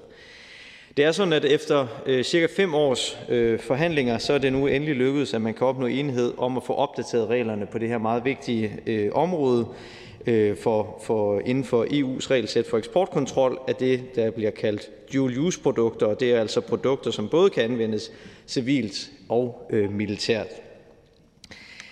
Teknologien har øh, rykket sig virkelig, virkelig meget, siden vi øh, sidste gang opdaterede forordningen. Det var tilbage i 2009, og jeg tror bare, at enhver kan prøve at forestille sig, hvad for en telefon man havde i lommen tilbage i 2009, og så til hvad den telefon, hvordan den ser ud i dag, og hvad den i øvrigt kan. Der er sket rigtig, rigtig meget. Og det er der også, når det handler om cyberovervågningsprodukter. Øh, det er en hastig teknologisk udvikling, og derfor står vi nu med en opdateret forordning og indfører øh, et opdateret regelsæt blandt andet med en øget kontrol af de øh, cyberovervågningsprodukter, der for eksempel kan misbruges til at krænke menneskerettighederne. Og selvom forordningen har direkte virkning, så er der behov for, at vi konsekvensretter dele af de danske regler for eksportkontrol af dual-use-produkter, også det, der bliver kaldt bemyndigelsesloven. Og det vi foreslår, det er, at man kan blive straffet for at overtræde den, den nye kontrol med cyberovervågningsprodukter i øh, bemyndigelsesloven her. Det betyder konkret, at danske eksportører af cyberovervågningsprodukter, der overtræder reglerne på området, kan idømmes en straf i form af bøde eller fængsel i op til to år, og altså så op til 8 års fængsel under meget skærpede, skærpede omstændigheder. Den øh, straframme, som bliver foreslået, den følger af de regler, som allerede eksisterer på området i dag, og derfor finder vi det i regeringen passende, at vi bruger den samme strafferamme, som altså allerede øh, gælder. Derudover var der øh, den tidligere, i den tidligere dual use-forordning ikke fastsat nogen fælles kontrol med teknisk bistand, og derfor var kontrollen i stedet fastlagt i dansk lov. Men med den reviderede EU-forordning der bliver der nu indført et krav om tilladelse til teknisk bistand, og derfor foreslår vi fra regeringens side, at det nuværende danske forbud i bemyndigelsesloven ophæves, fordi vi på den måde sikrer med konsekvensrettelsen, at der er en langt større grad af klarhed for de danske eksportører, og vi sikrer, at eksportørerne øh, ved, hvilke regler de skal efterleve. Og derfor vil jeg bare understrege her til sidst, at det er selvfølgelig rigtig vigtigt for os at sikre, at vi øh, fra dansk side fortsat ikke bidrager til frihedskrænkende og ulovlige aktiviteter, og det gælder for eksempel udvikling af masseudlæggelsesvåben, krigsforbrydelser, krænkelse af menneskerettighederne øh, og lignende øh, ting. Så den nye forordning vil forbedre kontrollen med, at dual use-reglerne ikke bliver overtrådt, og det vil i den foreslåede, øh, med den foreslåede straframme vil vi kunne øh, underbygge lige præcis det. Så øh, med de ord ser jeg sådan set frem til, til behandlingen af lovforslaget, og vil foreslå, at øh, det i øvrigt meget relevante spørgsmål, som enhedslistens ordfører rejste på vegne af hr. Rune Lund, er noget, vi kan besvare skriftligt, men, men grundlæggende er det jo et spørgsmål om, øh, at man øh, som virksomhed ved, hvad det er for nogle produkter, man har på hylderne, og derfor også må stå til ansvar for, at de ikke bliver brugt forkert. Og det er der så mulighed for, at man i tvivlstilfælde kan få hjælp hos Erhvervsstyrelsen om. Men, men det er et relevant spørgsmål, der bliver rejst, om man kan risikere, at der er noget her, der falder ned mellem to stole. Det mener vi ikke fra regeringens side, det er, men, men det vil være nyttigt at få lavet et skriftligt svar på, så vi, så vi har det med i lovbehandlingen, og det skal der hermed være tilsavn om. Så øh, det tror jeg skal være det fra min side. Tak for ordet. Tak til erhvervsministeren. Der er ingen korte bemærkninger til erhvervsministeren, og da der ikke er flere, der har bedt om ordet, så er forhandlingen sluttet. Jeg foreslår, at dette lovforslag det henvises til Erhvervsudvalget, og hvis ingen gør indsigelse, så betragter jeg det som vedtaget. Det er vedtaget. Så er vi nået til det sidste punkt på dagens dagsorden, og det er punkt nummer 7. Første behandling af lovforslag nummer L 11. Forslag til lov om ændring af lov om administration af tilskud fra den europæiske regionalfond og Den Europæiske Socialfond og lov om erhvervsfremme. Af erhvervsministeren Forhandlingen er åbnet. Den første ordfører kommer fra Socialdemokratiet, det er hr. Ola Hav. Velkommen. Tak for det, formand. Ja, som formandliste observatør, så er det her ændring af lov om administration af tilskud fra den europæiske regionalfond og den europæiske socialfond øh, og om lov om erhvervsfremme. Øh, EU har fået godkendt sit budget i, for perioden 2021-2027, og det er jo sådan, at Danmark tildeles midler fra den europæiske regionalfond, Socialfonden Plus og den nye øh, Fonden for retfærdig omstilling. Og det europæiske regelgrundlag for fondene det er blevet opdateret, og den nationale lovgrundlag, øh, det nationale lovgrundlag, der etablerer administrationsgrundlaget for fondenes virke i Danmark, skal derfor også opdateres. Uanset at Danmark ligger lunt i svinget efter samlede opgørelser for de tre fondes anvendelse, så er udfordringerne forskellige mellem landsdelene, og derfor er det fornuftigt at give regionsrådene hjemmel til, efter høring i de regionale arbejdsmarkedsråd, at indstille om anvendelsen af socialfondsmidler til erhvervsministeren, for så vidt angår tildelte midler fra Socialfonden Plus til uddannelsesområdet og åbne mulighed for, at Bornholms Regionskommune kan få samme indstillingsret som et regionsråd. Med lovforslaget lægges der op til, at lovens anvendelsesområde generelt udvides til at omfatte Fonden for retfærdig omstilling, herunder at der etableres et indstillingsudvalg, der indstiller om midler fra fonden til erhvervsministeren. Vi har naturligvis tillid til, at erhvervsministeren er den øverste ansvarlige myndighed for administrationen af Regionalfonden og Socialfonden Plus, og har ikke betænkeligheder ved, at erhvervsministeren også bliver den øverste ansvarlige myndighed for administrationen af Fonden for retfærdig omstilling, der i øvrigt administreres efter de samme principper som Regionalfonden og Socialfonden Plus. Øh, vi ser hen til, at der i EU-forordningerne afsættes 3% af den samlede tildeling til Socialfonden Plus til konkrete målsætninger om, som skal understøtte fondens specifikke målsætninger om fremme af social integration og adressering af materielle afsavn for de dårligt stillede borgere. Med loven lægges der op til, at social- og ældreministeren afgiver indstilling til erhvervsministeren om anvendelse af tildelte midler fra Socialfonden Plus til afhjælpning af materielle afsavn.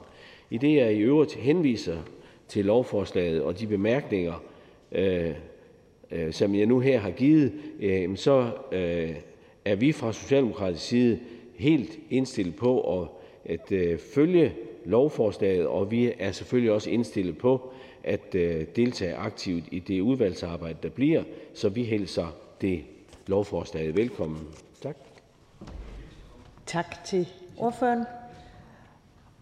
Og det kunne være, at ordføreren lige vil bede om en, et lille supplement i forhold til, at der ikke er så mange ordfører i salen. Værsgo til ordføreren.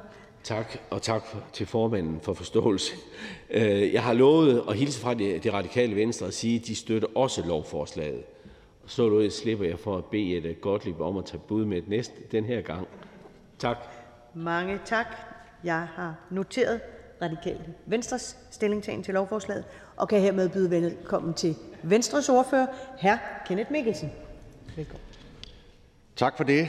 Og så fik vi også klaret hilsnerne. Det er jo tæt på SIO 413, det her. Men øh, tak for ordet. Øh, lovforslagets hovedformål her det er jo at fastlægge rammerne for et fælles administrationsgrundlag for tilskud til, til Danmark fra Regionalfonden herunder Interreg, fra Socialfonden Plus og Fonden for retfærdig omstilling.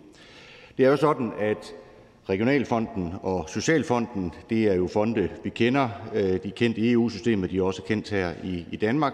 Og ved ændringen øh, af lov om erhvervsfremme i 2018, oprettede vi Danmarks Erhvervsfremmebestyrelse til blandt andet at varetage øh, det administrative omkring øh, fondene. Udmyndningen af midlerne ja, de sker jo på baggrund af en udarbejdet strategi for den decentrale erhvervsfremme i hele landet.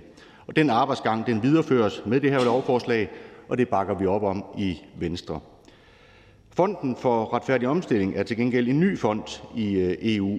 Fonden den er lanceret som en del af den europæiske grønne pagt, der har til formål at gøre Europa til det første klimaneutrale øh, kontinent i 2050. Og midlerne de skal udmyndtes til landsdele, hvor der er særlige øh, forventninger om tab af arbejdspladser øh, i produktionen, hvor brugen af fossile brændsler er højt, og hvor en omlægning af produktionsprocesserne er nødvendig.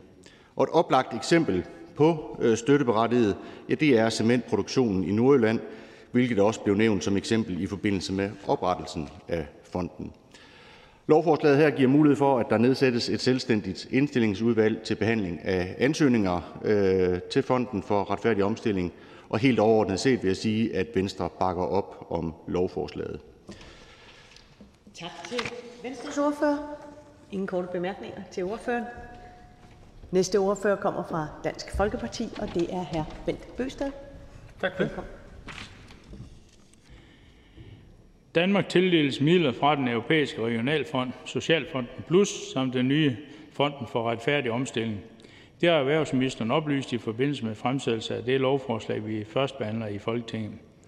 Tusind tak, men er det egentlig ikke vores egne penge, som vi giver til EU, for bagefter skal stå her i Folketingssalen og takke for de selv samme midler? Det er naturligvis godt, at, at regelgrundlag for fondene opdateres, og der skal jo være styr på tingene, så tilskud fra den europæiske regionalfond og den europæiske socialfond og erhvervsfremmemidler i øvrigt udbetales korrekt.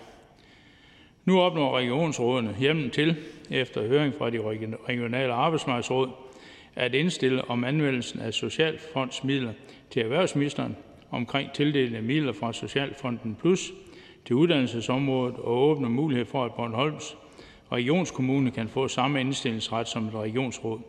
DF er positivt indstillet over for lovforslaget. Tak til Dansk Folkepartis ordfører. Der er ingen korte bemærkninger til ordføreren. Og da rækkefølgen er, at det rent faktisk burde være Socialistisk Folkeparti nu, så kan jeg i hvert fald konstatere, at de ikke er til stede. Til gengæld er enhedslistens fungerende ordfører, fru Jette Gottlieb, på talerstolen. Det kan være, der også er en hilsen med. Værsgo til fru Jette Øh, Gottlieb. Nej, jeg må kun tale på vegne af hr. Rune Lund, som er ordfører på området. Og på hans vegne vil jeg sige, at enhedslisten godt kan støtte den administrative tilpasning, som lovforslaget lægger op til, med den nye fond for retfærdig omstillingsindarbejdning i dansk lovgivning på samme vis som EU's Socialfond og EU's Regionalfond er det. På linje med universiteterne er vi dog kede af, at medfinansieringsgraden på mellem 40 og 60 procent gør midlerne alt for dyre at søge for for eksempel forskningsinstitutter. Dette er forordningsbestemt via EU, så det er noget, der skal ændres i EU. Men det betyder reelt, at universiteterne ikke får mulighed for at bruge de pågældende EU-midler, fordi de vil undlade at søge dem, da der fører alt for stor medfinansiering med. På trods af det er enhedslisten dog positiv over for lovforslaget. Tak til enhedslistens ordfører. Og så for god undskyld konstaterer jeg, at SF's ordfører ikke, ikke er til stede i salen, og vi ikke kender indstillingen til lovforslaget. Den næste ordfører kommer fra det konservative Folkeparti. Velkommen til fru Mona Juhl. Tak, og tak for ordet. Når EU godkender nyt budget, og der skal uddeles midler fra den europæiske regionalfond, Socialfonden Plus, samt den nye Fonden for Retfærdig Omstilling, så skal regelgrundlaget naturligvis opdateres. Det handler om at sikre administrationsgrundlaget for fondenes virke i Danmark, og i samme ombæring bemærkede jeg også, at man åbner op for, at Bornholms Regionskommune kan få samme indstillingsret som et regionsråd. Det giver fin mening, og der er lyttet til høringssvarene med hensyn til at sikre så meget afbyråkratisering som muligt, har konservativ ikke flere ønsker. Vi stemmer for. Tak til den konservative ordfører. Næste ordfører kommer fra Nye Borgerlige. Velkommen til hr. Lars Bøje Mathisen. Ja, det her det er fortællingen om EU, når det er værst.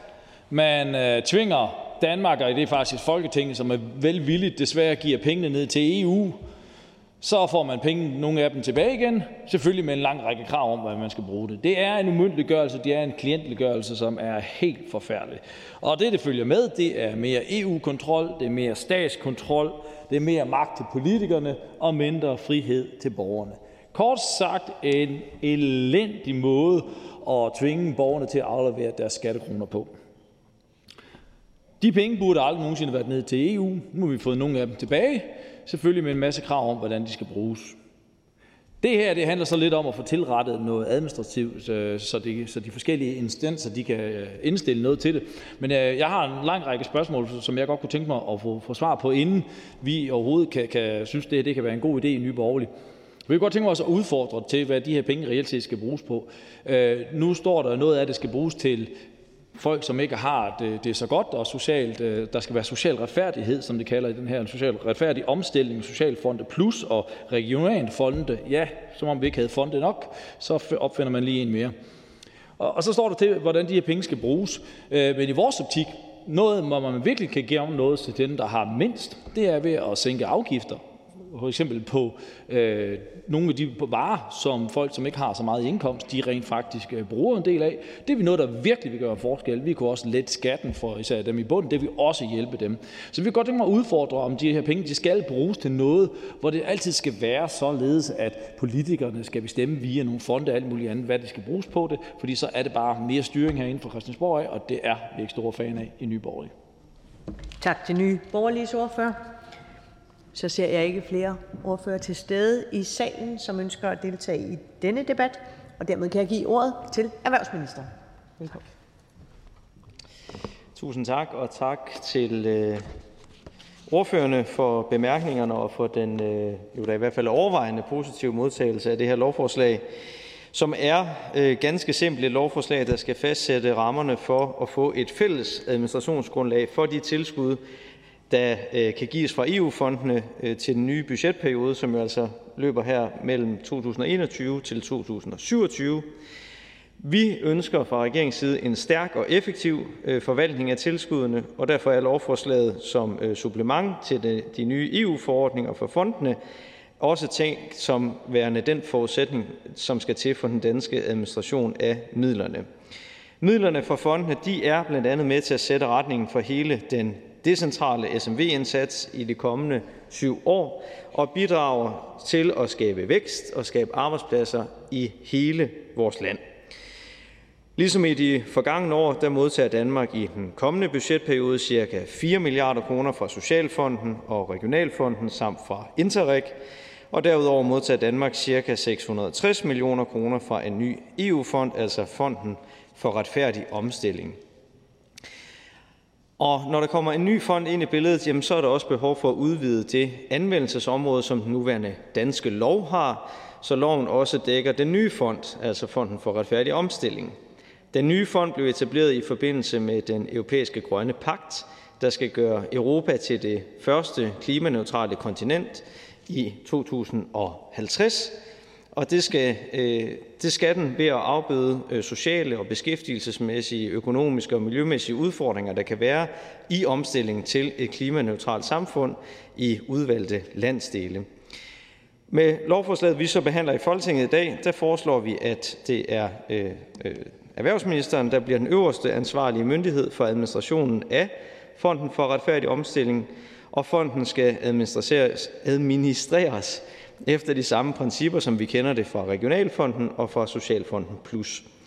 Vi lægger også op til, at vi nedsætter et særligt indstillingsudvalg, som kan indstille projekter, der anvender midler fra Fonden for Retfærdig Omstilling, og med forslaget udvider vi også lovforslagets, lovforslagets øh, anvendelsesområde til at omfatte fonde, der gennemføres efter reglerne om delt forvaltning mellem Europa-Kommissionen og medlemsstaterne, som for eksempel Brexit-tilpasningsreserven. Så på den måde der danner den her lov altså grundlag for hele den danske administration af EU-fondene i den kommende budgetperiode, og samtidig lægger loven i høj grad op til at videreføre det setup, vi i dag kender fra udmyndning af strukturfondsmidlerne. Med lovforslaget der lægger vi op til, at, Dan- at Danmarks Erhvervsfremmebestyrelse fortsat har indstillingsret i forhold til, hvad, øh, hvordan hovedparten af midlerne fra Regionalfonden og Socialfonden Plus bliver anvendt. Og med lovforslaget for regionsrådene og Bornholms Regionskommune som noget nyt, hjemmel til at indstille øh, om anvendelse af ca. 20% af midlerne fra Socialfonden Plus til uddannelsesområdet. Og det skal, som det er nævnt tidligere, ske efter høring af de regionale arbejdsmarkedsråd. Det sker inden for den hjemmel, regionerne har i sektorlovgivningen, hvilket er aftalt med regionerne i økonomiaftalen fra før sommerferien. Og udover alt det her, så vil vi fremme social inklusion af de socialt dårligst stillede, og derfor får social- og ældreministeren med lovforslaget her hjemmel til at indstille om anvendelse af midlerne fra Socialfonden Plus det sker i forlængelse af et nyt EU-krav for perioden 2021 til 2027, som skal afhjælpe materielle afsavn blandt de socialt dårligst stillede. Som de ord en, øh, en kort gennemgang af lovforslaget her, og jeg ser frem til en, øh, en god og konstruktiv behandling af lovforslaget. Tak til erhvervsministeren. Der ønsker en kort bemærkning til ministeren, og det er til hr. Lars Bøge Mathisen, Nye ja. Borgerlige. Værsgo. Ja, og en god konstruktiv dialog skal man få.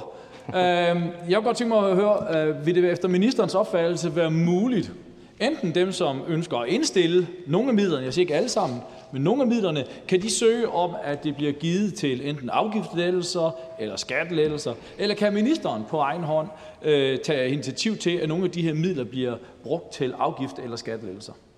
Minister? Nej, altså de øh, midler, som er øh, i, i den her sammenhæng, øh, som skal udmyndtes med og det er det, loven handler om at skabe administrationsgrundlaget for, øh, der er det ikke muligt at bruge midlerne på, på afgiftslettelser, og det er simpelthen i forhold til øh, det forordningskrav, der ligger. Øh, så har vi jo fra den side mulighed for på forskellige anden vis at sænke skatterne eller afgifterne for vores virksomheder i Danmark. Regeringen har jo foreslået at give en støtte til virksomheder, som ønsker at forske og investere i udvikling, sådan at man får en permanent skattebegunstigelse på, på FoU-fradraget.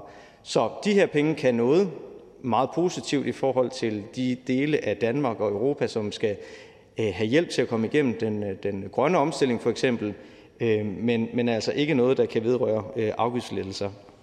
Hr. Lars Boje Mathiesen. Nej, vi er forhåbentlig enige om, at skattelettelser og afgiftslettelser, det også skaber jobs. Altså ellers har vi da i hvert fald sådan en grundlæggende økonomiske uenigheder. Men der kunne jeg godt tænke mig at vide, ja, fordi hvis de så midler her ikke direkte kan bruges til skatte- og afgiftslettelser, kunne man så ikke bruge de her midler til noget, altså forskning eller uddannelse, og de midler, man ellers vi har brugt til det, kunne man så bruge til skattelettelser og øh, afgiftslettelser. Så bruger man jo ikke direkte de midler, som der ligger i den her forordning, men man, man bruger bare nogle andre midler, og så har man reelt set de samme midler. Det vil sige, så frigør man jo reelt set også penge til skattelettelser og afgiftslettelser. Minister?